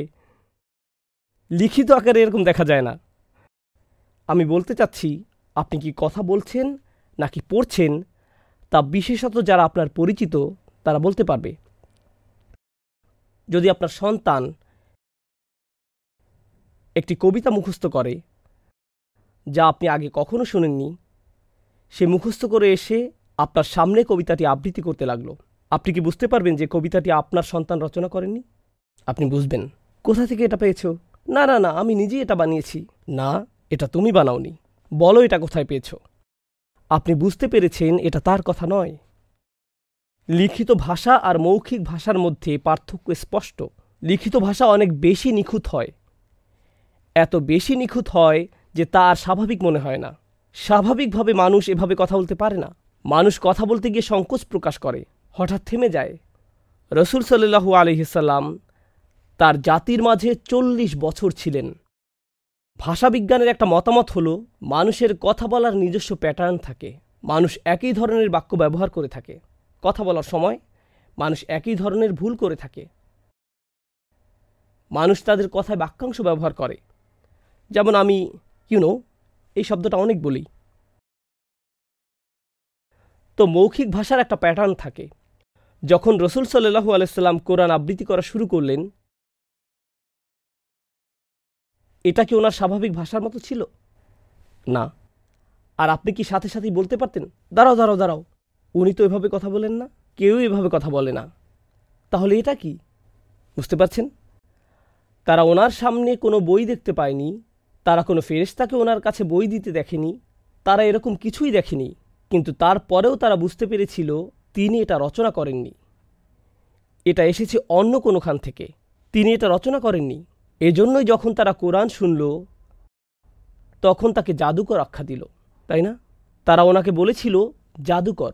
কিন্তু জাদু জিনিসটা হলো এটি চোখে দেখার বিষয়। এখন যদি আমি এখান থেকে একটা পাখি বের করে আনি, যদি আমি এখান থেকে একটা কাপড় বের করে আনি আর এটা বের হতেই থাকে। তখন এটা হবে এমন কিছু যা আপনি চোখে দেখতে পান এবং বিস্মিত হবেন। জাদু সাধারণত এমন বিষয় যা আপনি দেখতে পান। কুরাইশরা রসুল সাল্লাহ সাল্লামকে জাদুকর বলেছিল এমন কিছুর জন্য না যা তারা দেখেছিল, বরং এমন কিছুর জন্য যা তারা শুনেছিল। এটা অদ্ভুত। তারা এতটাই অভিভূত হয়েছিল এই বাণী দ্বারা, যদিও তারা ইমান আনেননি, কিন্তু তারা এটাকে জাদুর মতোই বিস্ময়কর হিসেবে উপস্থাপন করেছিল। আমরা মনে করি তারা ওনাকে জাদুকর বলার মাধ্যমে অপমান করেছিল। কিন্তু আসলে তারা নিজেরাও বুঝতে পারেনি যে এর মাধ্যমে তারা ইমানের দাবির অর্ধেক স্বীকার করে নিয়েছে। কারণ যখন আপনি কোনো কিছুকে জাদু বলেন, আপনি কিছু একটা বিশ্বাস করেছেন। আপনি তখন বলছেন, আমার কাছে এর যুক্তিসঙ্গত কোনো ব্যাখ্যা নেই। রহস্যময়, অস্বাভাবিক, অতিপ্রাকৃতিক কিছু একটা ঘটেছে, যা বিজ্ঞান বা সাধারণ জ্ঞান দিয়ে বোঝা যায় না। এজন্যই আমি এটাকে কি বলব? জাদু। ওকে, আপনি অর্ধেক মেনে নিয়েছেন। আপনি মেনেই নিয়েছেন যে এটা অদৃশ্য জগৎ থেকে এসেছে। আপনার এতটুকু অগ্রগতি হয়েছে। তো আশা করি এই কনসেপ্টটা নিয়ে আপনারা চিন্তা করবেন যখন নিজেরা কোরআন অধ্যয়ন করবেন। আশা করছি আবার যখন আমি আসব যদিও এই ব্যাপারে সরকার কিছুই জানে না। সরকার বলতে আমার স্ত্রীকে বুঝিয়েছি। যদি হোম মিনিস্ট্রি থেকে অনুমোদন পাই তাহলে ইনশাল্লাহ আগামী বছর আমরা এটাকে বলি ডোমেস্টিক ভিসা পরিবারের কাছ থেকে যেটা পাওয়া যায়। তো যদি আমার আশা হয় আমি আপনাদের সাথে পুরো সেমিনারটি করব। পুরো সেমিনারের বিষয় হলো, আল্লাহ কেন একই কথা বারবার বলেছেন? সুরাগুলো কেন এভাবে সাজানো? ঘটনাগুলো কেন এখানে একটু, ওখানে একটু, এবং এখানে আরেকটু? নবীদের নাম দিয়ে আসলে কি বোঝায়? মূসা দিয়ে কি বোঝায়? ইব্রাহিম দিয়ে কি বোঝায়? এগুলো আরবি শব্দ নয়। এগুলো আরবি শব্দ নয়। এবং তাদের নামের মধ্যেও কি কোনো মুজিজা লুকিয়ে আছে? এর মধ্যেও কি মুজিজা আছে? সুবহান আল্লাহ আরও কিছু প্রশ্ন আছে, যেমন কিছু কিছু মানুষ মনে করে যে কোরআনে ভুল আছে অথবা কোরআনে অসঙ্গতি আছে। নিয়ে আসুক, তাদের কি বলার আছে? আল্লাহ বলেছেন হা তু বুরহানাকুম। নিয়ে আসো তোমাদের প্রমাণ, নিয়ে আসো তোমাদের অভিযোগ, নিয়ে আসো তোমাদের সমালোচনা। আল্লাহ তাদেরকে আমন্ত্রণ জানিয়েছেন এর জন্য। তো যখন তারা আনে, আপনি তখন বলেন, এই কুফারগুলো এরা মনে করে কোরআন অসঙ্গতি আছে। আরে ভাই, তারা তো সেটাই করছে যা আল্লাহ বলেছেন। ওয়েলকাম, নিয়ে আসুন। নিয়ে আসুন আসুন শুনি আপনার কাছ থেকে। শুনি আপনার কি বলার আছে। তারপর আসুন উত্তর দেই। আসুন জবাব দেই, আমাদেরকে কখনোই সমালোচনার ভয় করা উচিত না। আমাদের গ্রন্থ এতটাই অসাধারণ যে আমাদের সমালোচনার ভয় করার দরকার নেই। এই গ্রন্থটিকে আমাদের ভালোবাসতেই হবে, আর এই গ্রন্থ নিয়ে আমাদের অত্যন্ত আত্মবিশ্বাসী হতে হবে। আমি আপনাদেরকে বলছি, এই বিষয়টি, বিশেষভাবে এই কোর্সটি পড়ানোর জন্য, আমি অত্যন্ত আগ্রহী। কারণ আমি নিজে উপকৃত হয়েছি। আপনার মধ্যে ইমান রয়েছে। তবে হয়তো এর ধারণাটা আধ্যাত্মিক। যখন এই বিষয়গুলো জানবেন, তখন বুদ্ধির জগতেও ইমান প্রভাব বিস্তার করবে। কোনো মানুষের দ্বারা এই মজিজা সম্ভব না। এটা অসম্ভব। এটা অসম্ভব। সর্বশেষ যে উদাহরণটি আপনাদের সাথে শেয়ার করছি, এটা কোরআনের মজিজা না, বরং সৌন্দর্য। কোরআনের একটি সৌন্দর্য। একবার আমি লিফটে ছিলাম, এক লোকের সাথে, যে কিনা টেক্সাসের স্থানীয়। সে আমার দিকে তাকালো, আর বুঝতে পারল যে আমি একজন মুসলিম। সে আমাকে বলল, তুমি মুসলিম, তাই না? আমি বললাম হ্যাঁ। তোমরা মুসলিমরা ভেস্তে গিয়ে কি পাবে? আমি হলাম লিফটে, আমার গন্তব্য চলে আসছে। এখন আমি তার সাথে জান্নাত নিয়ে দীর্ঘ আলোচনা করতে পারব না। এই মুহূর্তে তাকে একটা বিষয় দিতে হবে। তো আমি বললাম, ড্রিঙ্কস। তারপর চলে গেলাম। এর মানে কি? তো যাই হোক। তো যখন আমি তাকে বললাম ড্রিঙ্কস, এর দ্বারা আমি কি বুঝিয়েছি? আমি আপনাদের সাথে সুরা ইনসানের কয়েকটি বিষয় শেয়ার করতে চাই। সুরা ইনসান। আরেকটি নাম সুরা দাহর। আপনারা যদি আসলেই অনুধাবন করতে চান, আমি যা শেয়ার করছি, তার জন্য আমাকে প্রথমে একটা দৃশ্যপট তৈরি করতে হবে। আশা করি আপনাদের মধ্যে কেউ কেউ আছেন সামাজিক। তো আপনি মানুষকে আপনার ঘরে আমন্ত্রণ জানান। কেউ কেউ হয়তো এরকম কিন্তু আপনাদের মধ্যে কেউ কেউ মানুষকে ঘরে আমন্ত্রণ জানান। কখনো কখনো ঈদে অথবা অন্য কোনো বিশেষ আয়োজনে। আমরা যখন অনেক মানুষকে একসাথে আমন্ত্রণ জানাই, তখন বাড়িতে অনেক সময় যথেষ্ট প্লেট, চামচ বা গ্লাস থাকে না। ডাইনিং টেবিলে সবার বসার জায়গা হয় না। তখন আপনি জায়গা বড় করে টেবিল ভাড়া করেন। আর দোকানে গিয়ে প্লাস্টিকের গ্লাস, চামচ এগুলো নিয়ে আসেন। আর আপনার পক্ষে সবাইকে নিজ হাতে পরিবেশন করা সম্ভব হয় না। বাড়িতে অনেক বেশি মানুষ। সেজন্য আপনি বড় বোতলে ড্রিঙ্ক কিনেন আর সেগুলোকে টেবিলের উপর রেখে দেন, যাতে মানুষ নিজেই নিয়ে নিতে পারে। Self service party. যারা খুব ধনী না, তারা এভাবেই অনুষ্ঠানের আয়োজন করে থাকে। সাধারণত এভাবেই করা হয়। বুঝতে পারছেন? কখনো কখনো আবার আপনি কোনো ধনী পরিবার থেকে বিয়ের দাওয়াত পান। তারা এরকম তাদের টয়োটা গাড়ি। পটন গাড়ি না তাদের আছে টয়োটা। তো আপনি এরকম অভিজাত খাবারের দাওয়াত পেলেন আর আপনি যখন এরকম অভিজাত দাওয়াতে যান সেখানে কোনো প্লাস্টিক গ্লাস নেই। কোনো প্লাস্টিক গ্লাস নেই সেখানে সত্যিকারের গ্লাস। আর গ্লাসগুলো টেবিলের উপর উল্টো করে রাখা আপনি যাওয়ার আগে থেকেই। তাই না? যখন আপনি বসেন পেঙ্গুইনের মতো পোশাক পরা একজন এসে বলে ড্রিঙ্ক দিব? ড্রিঙ্ক দিব স্যার সে আপনার গ্লাসে ঢেলে দেয় আর আপনি পান করেন। এরপর সে আবার আসে, এসে আবার গ্লাস পূর্ণ করে দেয়। আপনি আবার পান করেন, সে আবারও পূর্ণ করে দেয়। আপনি চিন্তায় পড়ে যান, কারণ আপনার হজমের সমস্যা আছে আর সে গ্লাস পূর্ণ করেই চলছে। কিন্তু মূল কথা হলো, এখন আপনাকে আর উঠে গিয়ে আপনার ড্রিঙ্ক আনতে হচ্ছে না। যদি আপনি অভিজাত এবং ধনী পরিবেশে থাকেন, তখন সেখানে অনেক সেবক কর্মচারী থাকে। গ্লাসগুলো দেখবেন সাজানো রয়েছে। আপনাকে নিজে গিয়ে ড্রিঙ্ক খুঁজে আনতে হবে না। তারাই জিজ্ঞেস করবে, কি পান করতে চান স্যার বুঝতে পারছেন? সাধারণত আমাদের ঘরে এমন হয় না। এরকম দেখা যায় অভিজাত পরিবেশে। কেন আমি এটা বললাম? কারণ কোরআনে যখন জান্নাতের আলোচনা এসেছে, বিশেষ করে সুরা ইনসানে, আল্লাহ জান্নাতের কথা বলেছেন, তিনি বলেছেন ড্রিঙ্কের কথা। আর তিনি ড্রিঙ্কের কথা বলেছেন তিনবার। একই সুরাতে। প্রথমবার তিনি যখন ড্রিঙ্কের কথা বলেছেন, ইন্নাল আবরা ইয়াশরাবুনা মিন কাসিন। ধার্মিকরা, ভালো মানুষেরা আল্লাহমা জাআল্লা মিনহুম, তারা পান করবে কাপ থেকে। ভাষা থেকে বোঝা যায়, তারা উঠে যাবে এবং ড্রিঙ্ক হাতে তুলে নিবে। ড্রিঙ্কসগুলো কাছেই থাকবে। আপনি জান্নাতের ঝর্ণার পাশে। সামনে টেবিলে ড্রিঙ্কসগুলো লাইন দিয়ে সাজানো। দাঁড়াও, আমি এখনই আসছি। আপনি গেলেন আর ড্রিঙ্ক তুলে দিলেন। আরেকটি আরেকটি। Self service. এটা প্রথম লেভেল ইন্নাল আব্রারা ইয়া সবুন আমিন কাসিন ওকে কোনটি আরও অভিজাত পার্টি? আপনি যেখানে নিজে ড্রিঙ্ক নিতে যান, নাকি যেখানে আপনার কাছে ড্রিঙ্ক পরিবেশন করা হয়? যেখানে ড্রিঙ্ক পরিবেশন করা হয়। কয়েকটি আয়াত পর অয়ুস্কৌনা ফিহা কাসান তাদেরকে কাপে করে ড্রিঙ্ক পরিবেশন করা হবে। এখন তারা নিজেরা নিয়ে পান করছে না, বরং তাদের কাছে পরিবেশন করা হচ্ছে।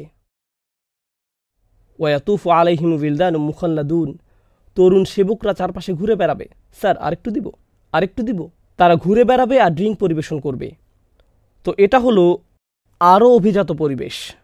একটা মজার ব্যাপার হলো যখন কোনো ওরিয়েন্টালিস্ট বুদ্ধিজীবী বলেন "আহ, কোরআন আলোচনা করেছে এমন জনগোষ্ঠীকে নিয়ে যারা মরুভূমিতে বসবাস করত আর এজন্যই বেহেস্তে ড্রিঙ্কস পাওয়ার কথা বলেছে। আদিম যুগ ছিল তো এই জন্য আমি বলি আপনি আদিম যুগের। আজকের দিনেও আজকের দিনেও আপনি যান একটা অভিজাত পার্টিতে, সেখানে কি দেখবেন? গ্লাস। ড্রিঙ্কস পরিবেশন করা হচ্ছে। আল্লাহ আজ্লাহ কোরআনে এমন বিষয় রেখেছেন, যা জন্মগতভাবে মানব স্বভাবের অংশ। আমরা প্রযুক্তিতে যতই অগ্রসর হই না কেন, এটা তখনও থাকবে। এটা তখনও থাকবে যখন আপনার কাছে কেউ খাবার পরিবেশন করে, তখন মনে হয় হ্যাঁ এটা ফার্স্ট ক্লাস কেন আপনি এক্সট্রা টাকা দেন বিমানের ফার্স্ট ক্লাস টিকিটের জন্য? কারণ তারা আপনার কাছে এসে বলে, স্যার, এটা নেবেন, সেটা নেবেন, ওটা নেবেন। যখন আপনি ইকোনমিক ক্লাসের সিটে থাকেন, হেঁটে যাওয়ার সময় তারা আপনার চেয়ারে লাথি মেরে চলে যায়। দুইটা আলাদা বিষয়। মানুষ নিজেকে স্পেশাল ভাবতে ভালোবাসে। তো আল্লাহ বর্ণনা করেছেন, জান্নাতে আপনি নিজের ড্রিঙ্ক নিজে নিচ্ছেন। এরপর এখন আবার আপনাকে পরিবেশন করা হচ্ছে। তো এটা উঁচু স্তর। আর কোনো উঁচু স্তর কি আছে? আরও কয়েকটি আয়াত পরে আল্লাহ বলছেন, অসাকাহুম রব্বুহুম সারাবান তহুরা। তাদের প্রতিপালক আল্লাহ নিজে তাদেরকে পান করতে দিবেন। পবিত্র পানীয়। সুবহানাল্লাহ। সুবহানাল্লাহ। দেখেছেন কীভাবে আপনার উন্নতি হচ্ছে? প্রথমে আপনি নিজে ড্রিঙ্ক নিয়ে নিচ্ছেন, তারপর আপনাকে ড্রিঙ্ক পরিবেশন করা হচ্ছে, আর তারপর আল্লাহ নিজে আপনাকে দিচ্ছেন। সুবহানাল্লাহ।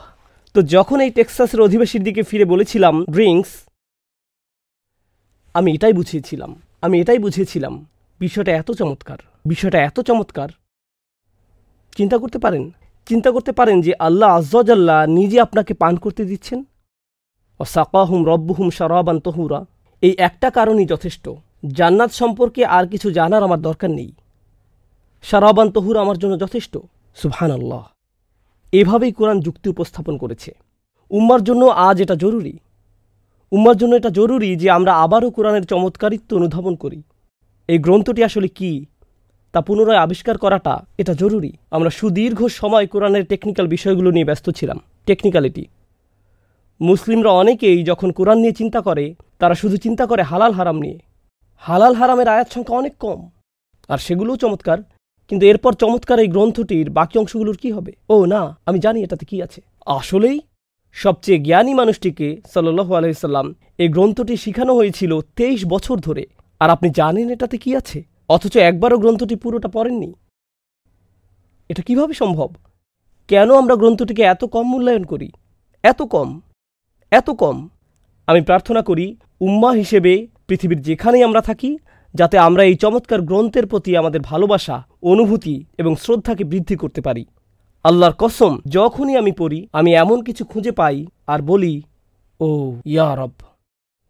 বিষয়টা চমৎকার। এটা অসাধারণ। সব সময়, আসলেই তখন আমাকে বিরতি নিতে হয়। তখন কোরআন মুখস্থ করি, এরপর থামি এবং নোট করি। কারণ এটা এতই চমৎকার যে আমি তখন আর চিন্তা করতে পারি না। কারণ অসাধারণ একটা বিষয় মাত্র অনুধাবন করতে পারলাম। আমার আশা হলো, যত কম পরিমাণে আমি অধ্যয়ন করতে পারি আমি যথাসম্ভব চেষ্টা করব যাতে আপনাদের সাথে সেটা শেয়ার করতে পারি। আর আমি আশা করি আপনারা আমাকে সহায়তা করবেন এই উদ্দেশ্য পূরণের পথে। বিজনিল্লাহ আপনি যদি বাইয়েনা টিভি থেকে উপকৃত হয়ে থাকেন, আমি দোয়া করি আপনি আরও উপকৃত হতে থাকেন, কোরআনের সাথে সম্পর্ক আরও বৃদ্ধি করতে থাকুন, আপনারা আমাদের জন্য একটি বড় অনুগ্রহ করতে পারেন। আর তা হলো এটাকে ছড়িয়ে দেয়া। কারণ আমার পরিকল্পনা হলো পরবর্তী পাঁচ থেকে দশ বছরে আমি চিন্তা করি মাইলস্টোন হিসেবে। যদি আল্লাহ চান আমি স্ট্যান্ডার্ড কোরআনিক শিক্ষা উপস্থাপন করতে চাই। স্কুল, ইউনিভার্সিটিগুলোতে। আমি নিজেই স্কুল হতে চাই না, তবে স্কুলগুলোকে হেল্প করতে চাই। আমি প্রত্যেকের ব্যক্তিসত্তাকে হেল্প করতে চাই। আমি নিজে হয়তো আপনাকে ব্যক্তিগতভাবে পড়াতে পারব না, কিন্তু আমি আপনাকে উপকরণ দিতে চাই, যাতে ঘরে বসেই বিষয়গুলো জানতে পারেন, আর যাতে আপনার সন্তানদেরকেও এই বিষয়ে হেল্প করতে পারেন। এটা করার এখনই আমাদের জন্য প্রকৃত সময়। তো এটাই ছিল সংক্ষিপ্ত মেসেজ যা আপনাদের সবার সাথে শেয়ার করতে চেয়েছিলাম। আমি আশা করি এই আলোচনা থেকে আপনি উপকৃত হয়েছেন। আর আপনাদেরকে অনেক অনেক ধন্যবাদ। মালয়েশিয়াতে এটাই আমার শেষ আলোচনা। আমি এবং আমার টিম আমরা পুরোপুরি বিনয়াবনত এবং সম্মানিত হয়েছি এখানে আসার কারণে। আর আমি খুবই আনন্দিত যে এখানে এই দেশে যে ভালো বিষয়গুলো হচ্ছে তা নিয়ে। আমি জানি সমস্যা সকল দেশেই আছে, আর আপনাদের দেশেও সমস্যা আছে। এতে কোনো সন্দেহ নেই। কিন্তু যে সম্ভাবনা এখানে রয়েছে যে সম্ভাবনাগুলো এখানে রয়েছে, আমি আপনাদেরকে বলছি তা হলো অসাধারণ। সেগুলো সত্যি অসাধারণ। আর এজন্যই আপনাদের দায়িত্ব হলো বিশেষ কিছু করা এই দেশে, বিশেষত এই শহরে। কারণ আপনারা যখন এই শহরে কিছু করবেন, তা সারা দেশে ছড়িয়ে পড়বে। এটা হলো এই দেশের সাংস্কৃতিক রাজধানী। মুসলিমদের সংখ্যা এখানে উল্লেখযোগ্যভাবে ভালো। সচেতন মুসলিম। মুসলিম যারা কৌতূহলী এবং প্রবল উৎসাহী, তাদের ধর্ম সম্পর্কে জানার ব্যাপারে। আপনার দিনকে হালকাভাবে নেবেন না। এটাকে হালকাভাবে নেবেন না। নিজেকে পুনরায় শিক্ষিত করুন। কোরআন নিয়ে আলোচনা আবারও শুরু করুন। নিজেকে পুনর্বিন্যাস করুন। হতে পারে কখনো কখনো আপনার ভিতরে খারাপ মতামত থাকতে পারে। আল্লাহ যা বলেছেন সে সম্পর্কে। অথবা আপনি হয়তো অনেক আগে কিছু শুনেছিলেন। আর তা আপনার মধ্যে খারাপ অনুভূতি তৈরি করেছে। এটা অত্যন্ত দুঃখের বিষয় যে এত এত মানুষ আল্লাহর কিতাবের বিষয়ে এমন মেসেজ ছড়াচ্ছে যা ঘৃণায় পরিপূর্ণ, যা নিরাশায় ভরা। আমরা এরকম করতে পারি না। আমাদেরকে আশার বাণী ছড়াতে হবে। কোরআন আশার বাণী দিয়ে পরিপূর্ণ। আমি বাড়িয়ে বলছি না, যদি সিরিয়াসলি কোরআন অধ্যয়ন করেন, আপনি আশায় পরিপূর্ণ হয়ে যাবেন। আপনি আশায় পরিপূর্ণ হয়ে যাবেন। আপনাদের মধ্যে কারোই এমন মনে করা উচিত না যে আপনি আল্লাহর কাছে মাফ চেয়ে দোয়া করেছেন আর এর পরেও দ্বিধান্বিত হয়ে থাকবেন, এটা ভেবে যে আপনি ক্ষমা পাবেন কিনা। কোরআন আমাদেরকে গ্যারান্টি সহকারে উত্তর দেয়। কীভাবে জানবেন নিশ্চিতভাবে যে আপনি ক্ষমা পেয়েছেন? যদি আপনি আল্লাহর কাছে চান মন থেকে, কোনো সন্দেহ নেই যে আপনাকে ক্ষমা করা হয়েছে। এটা চূড়ান্ত, এটা অকাট্য সত্য। আপনারা জানেন মধ্যাকর্ষণ শক্তির কিছু মূলনীতি আছে, পদার্থবিদ্যার মূলনীতি আছে, রসায়নে মূলনীতি আছে। একইভাবে ইস্তেকফারেরও মূলনীতি আছে। তাওবার মূলনীতি আছে। পার্থিব সফলতার মূলনীতি আছে। পরলৌকিক সফলতার মূলনীতি আছে। এগুলো পরিবর্তিত হয় না। এগুলো স্থির। অপরিবর্তনীয় মূলনীতি। যদি আপনি মন থেকে আন্তরিকভাবে আল্লাহর দিকে ফিরেন, এটা কবুল হয়েছে। গ্যারান্টি দেওয়া আছে, এ ব্যাপারে কোনো সন্দেহ নেই। এরপর আর বলতে যাবেন না, আমার জানা নেই এটা কি যথেষ্ট ছিল কিনা। আপনি যদি মন থেকে আন্তরিকভাবে ক্ষমা চেয়ে থাকেন, তাহলে এটাই যথেষ্ট। ভবিষ্যৎ নিয়ে চিন্তা করুন। অতীত নিয়ে আটকে থাকবেন না। আপনাদের অনেকেই সময় অপচয় করেছেন। দিন শিক্ষায় যথেষ্ট সময় ব্যয় করেননি। হতে পারে আপনি ব্যস্ত ছিলেন পার্থিব বিষয় নিয়ে। এই গ্রন্থটি যতটুকু মনোযোগ পাওয়ার যোগ্য তা আপনি দিতে পারেননি। তাতে কি? তা ছিল গতকাল। আল্লাহ আপনাকে আজকে নিঃশ্বাস নেয়ার এবং আগামীকাল ভালো কিছু করার সুযোগ দিয়েছেন। তাই এখনই পরিবর্তিত হয়ে যান। এখনই নিয়ত করে ফেলুন। এটা মনে করবেন না, ও, আমি বছরের পর বছর ধরে ব্যর্থ হয়েছি। কিছুই পরিবর্তন হবে না। না, তাহলে আপনার দাবি করা হবে যে আপনি ভবিষ্যৎ জানেন। শুধু আল্লাহ একমাত্র ভবিষ্যৎ জানেন। আপনি একমাত্র যা জানেন তা হলো অতীত। একমাত্র এটাই আপনি জানেন। আল্লাহ আপনাকে পরিবর্তন করে দিবেন। যেমনটি আপনি কখনোই কল্পনা করেননি। আমি এটুকু জানি আমার ব্যাপারে, তাই আপনার ব্যাপারেও আমি এটা জানি। আল্লাহ মানুষকে পরিবর্তন করে দিতে পারেন যখন সে নিয়ত করে। মূল বিষয়টি হলো আপনার সেই সিদ্ধান্ত গ্রহণ করা। এই দেশে আপনারাই হলেন আশার আলো, ওই সকল মানুষের জন্য যারা আশা হারিয়ে ফেলেছেন। এমন মানুষও আছেন যারা এখন শুধুমাত্র নামে মুসলিম। এমন মানুষও আছে যারা আর নামাজ পড়ে না। যদি পড়েও তা আসল না। তারা শুধু দিনের পরিচয় ধারণ করে আছে। কারণ যদি তারা এটা ত্যাগ করে, তাহলে মানুষ তাদেরকে খারাপ চোখে দেখবে। এই দিন পালনের সাথে এখন তার কোনো আন্তরিকতা নেই। আমাদেরকে আন্তরিকতা ফিরিয়ে আনতে হবে। ইসলামকে ভালোবাসার জন্য মানুষের কাছে যুক্তি উপস্থাপন করতে হবে আমাদের। এমনকি মুসলিমদের মাঝেও। আর যখন আপনারা যারা এখানে বসে আছেন, যখন আপনারা কোরআন দ্বারা অনুপ্রাণিত হতে পারেন, তখন অন্যদেরকেও অনুপ্রাণিত করতে পারবেন। আপনারাও এই রত্নভাণ্ডারের দিকে অন্যদেরকে আহ্বান করতে পারবেন। আর বলতে পারবেন, দেখো এটা, শুনে দেখো। এই ব্যাপারেই তোমাকে বলতে চেয়েছিলাম। দেখো এটা কি চমৎকার। দেখো, আয়াতুল কুরসি কি সুন্দর। এটা অসাধারণ এটা অসাধারণ, তাই না? ও, আমি আগে জানতাম না। আসলেই এটা অসাধারণ। কীভাবে আল্লাহ এটা করলেন? কারণ তিনি আল্লাহ। তিনি এটা পারেন। আমার পক্ষে এটা সম্ভব না। হ্যাঁ আমি জানি। এটা শুধু একটা আয়াত। তিনি বলেছেন এভাবে পুরো একটা সুরা নিয়ে আসতে। অসম্ভব। যেহেতু আমি বিদায় নিচ্ছি আমি এবং আমার টিম আপনাদের জন্য অনেক অনেক দোয়া করতে থাকব। আমি পুরোপুরি নিশ্চিত, যদি আল্লাহ অনুমতি দেন, আমার নিয়ত আছে আবার ফিরে আসার। ইজনিল্লাহি তালা আমি চাই আপনাদের সাথে দীর্ঘমেয়াদী সম্পর্ক তৈরি করতে এবং এই দেশের মুসলিমদের সেবায় নিজেকে নিয়োজিত করা আমার সামর্থ্য অনুযায়ী। যেহেতু নিজের দেশের প্রতিও আমার কিছু দায়িত্ব আছে, আপনারা অনেকেই জানেন যে আমার দুইটি মিশন আছে। আমার একটা মিশন হলো কোরআন শিক্ষাদান, আরেকটা মিশন হলো আরবি ভাষা শিক্ষায় সহায়তা। এটাই বড় এবং কঠিনতর মিশন। স্বল্পমেয়াদী মিশন হলো কোরআন শিক্ষাদান, দীর্ঘমেয়াদী মিশন যদি আমরা উম্মাকে সঠিক উপায়ে আরবি শিখাতে পারি। তখন আমার লেকচার শোনার আর প্রয়োজন পড়বে না। তখন আপনাকে আর আমার আরবি ব্যাখ্যা শুনে আয়াত বুঝতে হবে না। কারণ আপনি ইতিমধ্যেই ভাষা জানেন। কারণ আপনি হাই স্কুল লেভেলের আরবি জানেন। আমি চাই উম্মা যাতে এই পর্যায়ে উঠে আসে। আমাদের বাচ্চারা কৈশোর বয়সে যখন পৌঁছবে ততদিনে তাদের প্রয়োজনীয় বিষয়গুলো জেনে যাবে, বিষয়গুলো তাদের জানা থাকবে। আর তাদের ইসলাম নিয়ে এত বেশি কনফিডেন্স থাকবে যে যখন কেউ ইসলামের সমালোচনা করবে, তারা আবেগতাড়িত হয়ে রেগে যাবে না। এই ধরনের কনফিডেন্স আমি দেখতে চাই মুসলিম তরুণদের মাঝে।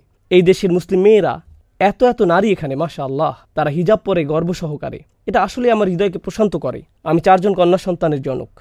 এটা আমাকে খুবই আনন্দিত করে যখন দেখি এত পরিমাণ উৎসাহ উদ্দীপনা দেশে আমাদের বোনদের রয়েছে। আসলে আমি আপনাদের জন্য অনেক দোয়া করি। যখন আমি কোনো বোনকে হিজাব পরিহিতা দেখি, আশেপাশে যখন দেখতে পাই, আমি শুধু দোয়া করি, ইয়া আল্লাহ, এই মানুষগুলোর উপর রহমত দান করুন।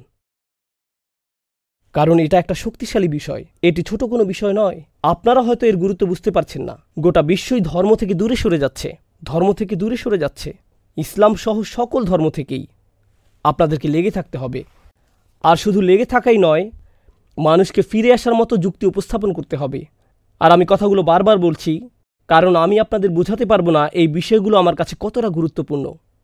আসলেই অনেক গুরুত্বপূর্ণ। তো আপনাদেরকে বিদায় জানাচ্ছি। অনেক অনেক দোয়া সহ। আর আশা করছি আমিও বিদায় নিব আপনাদের সবার দোয়া সাথে নিয়ে। আমাদের জন্য, আমাদের টিমের জন্য, আমাদের সকল ছাত্রের জন্য যারা শিখে যাচ্ছে তাদের সামর্থ্য অনুযায়ী, সেই সকল ছাত্রের জন্য যারা এই দিন শিখছে যে কোনো স্থানে, যে কোনো অবস্থায় তারা আমার অধীনে হোক অথবা অন্য শাহিকদের সাথে। আমরা দোয়া করি যাতে আল্লাহ এই উম্মার জন্য নেতৃত্ব তৈরি করেন, যাদেরকে অনুসরণ করা যাবে, যারা মানুষের প্রতি আন্তরিক, যারা মুক্ত চিন্তার অধিকারী, যারা চিন্তাশীল, যারা সংকীর্ণ মানসিকতার অধিকারী নয়, যারা বক্তব্য উপস্থাপন করবে উম্মাকে এক হওয়ার জন্য, বিভক্ত হওয়ার জন্য নয়।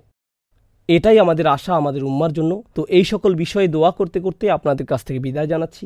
বারাকাল্লাহ আলাইকুম আসসালামু আলাইকুম রহমতুল্লাহ বারাকাতুহ।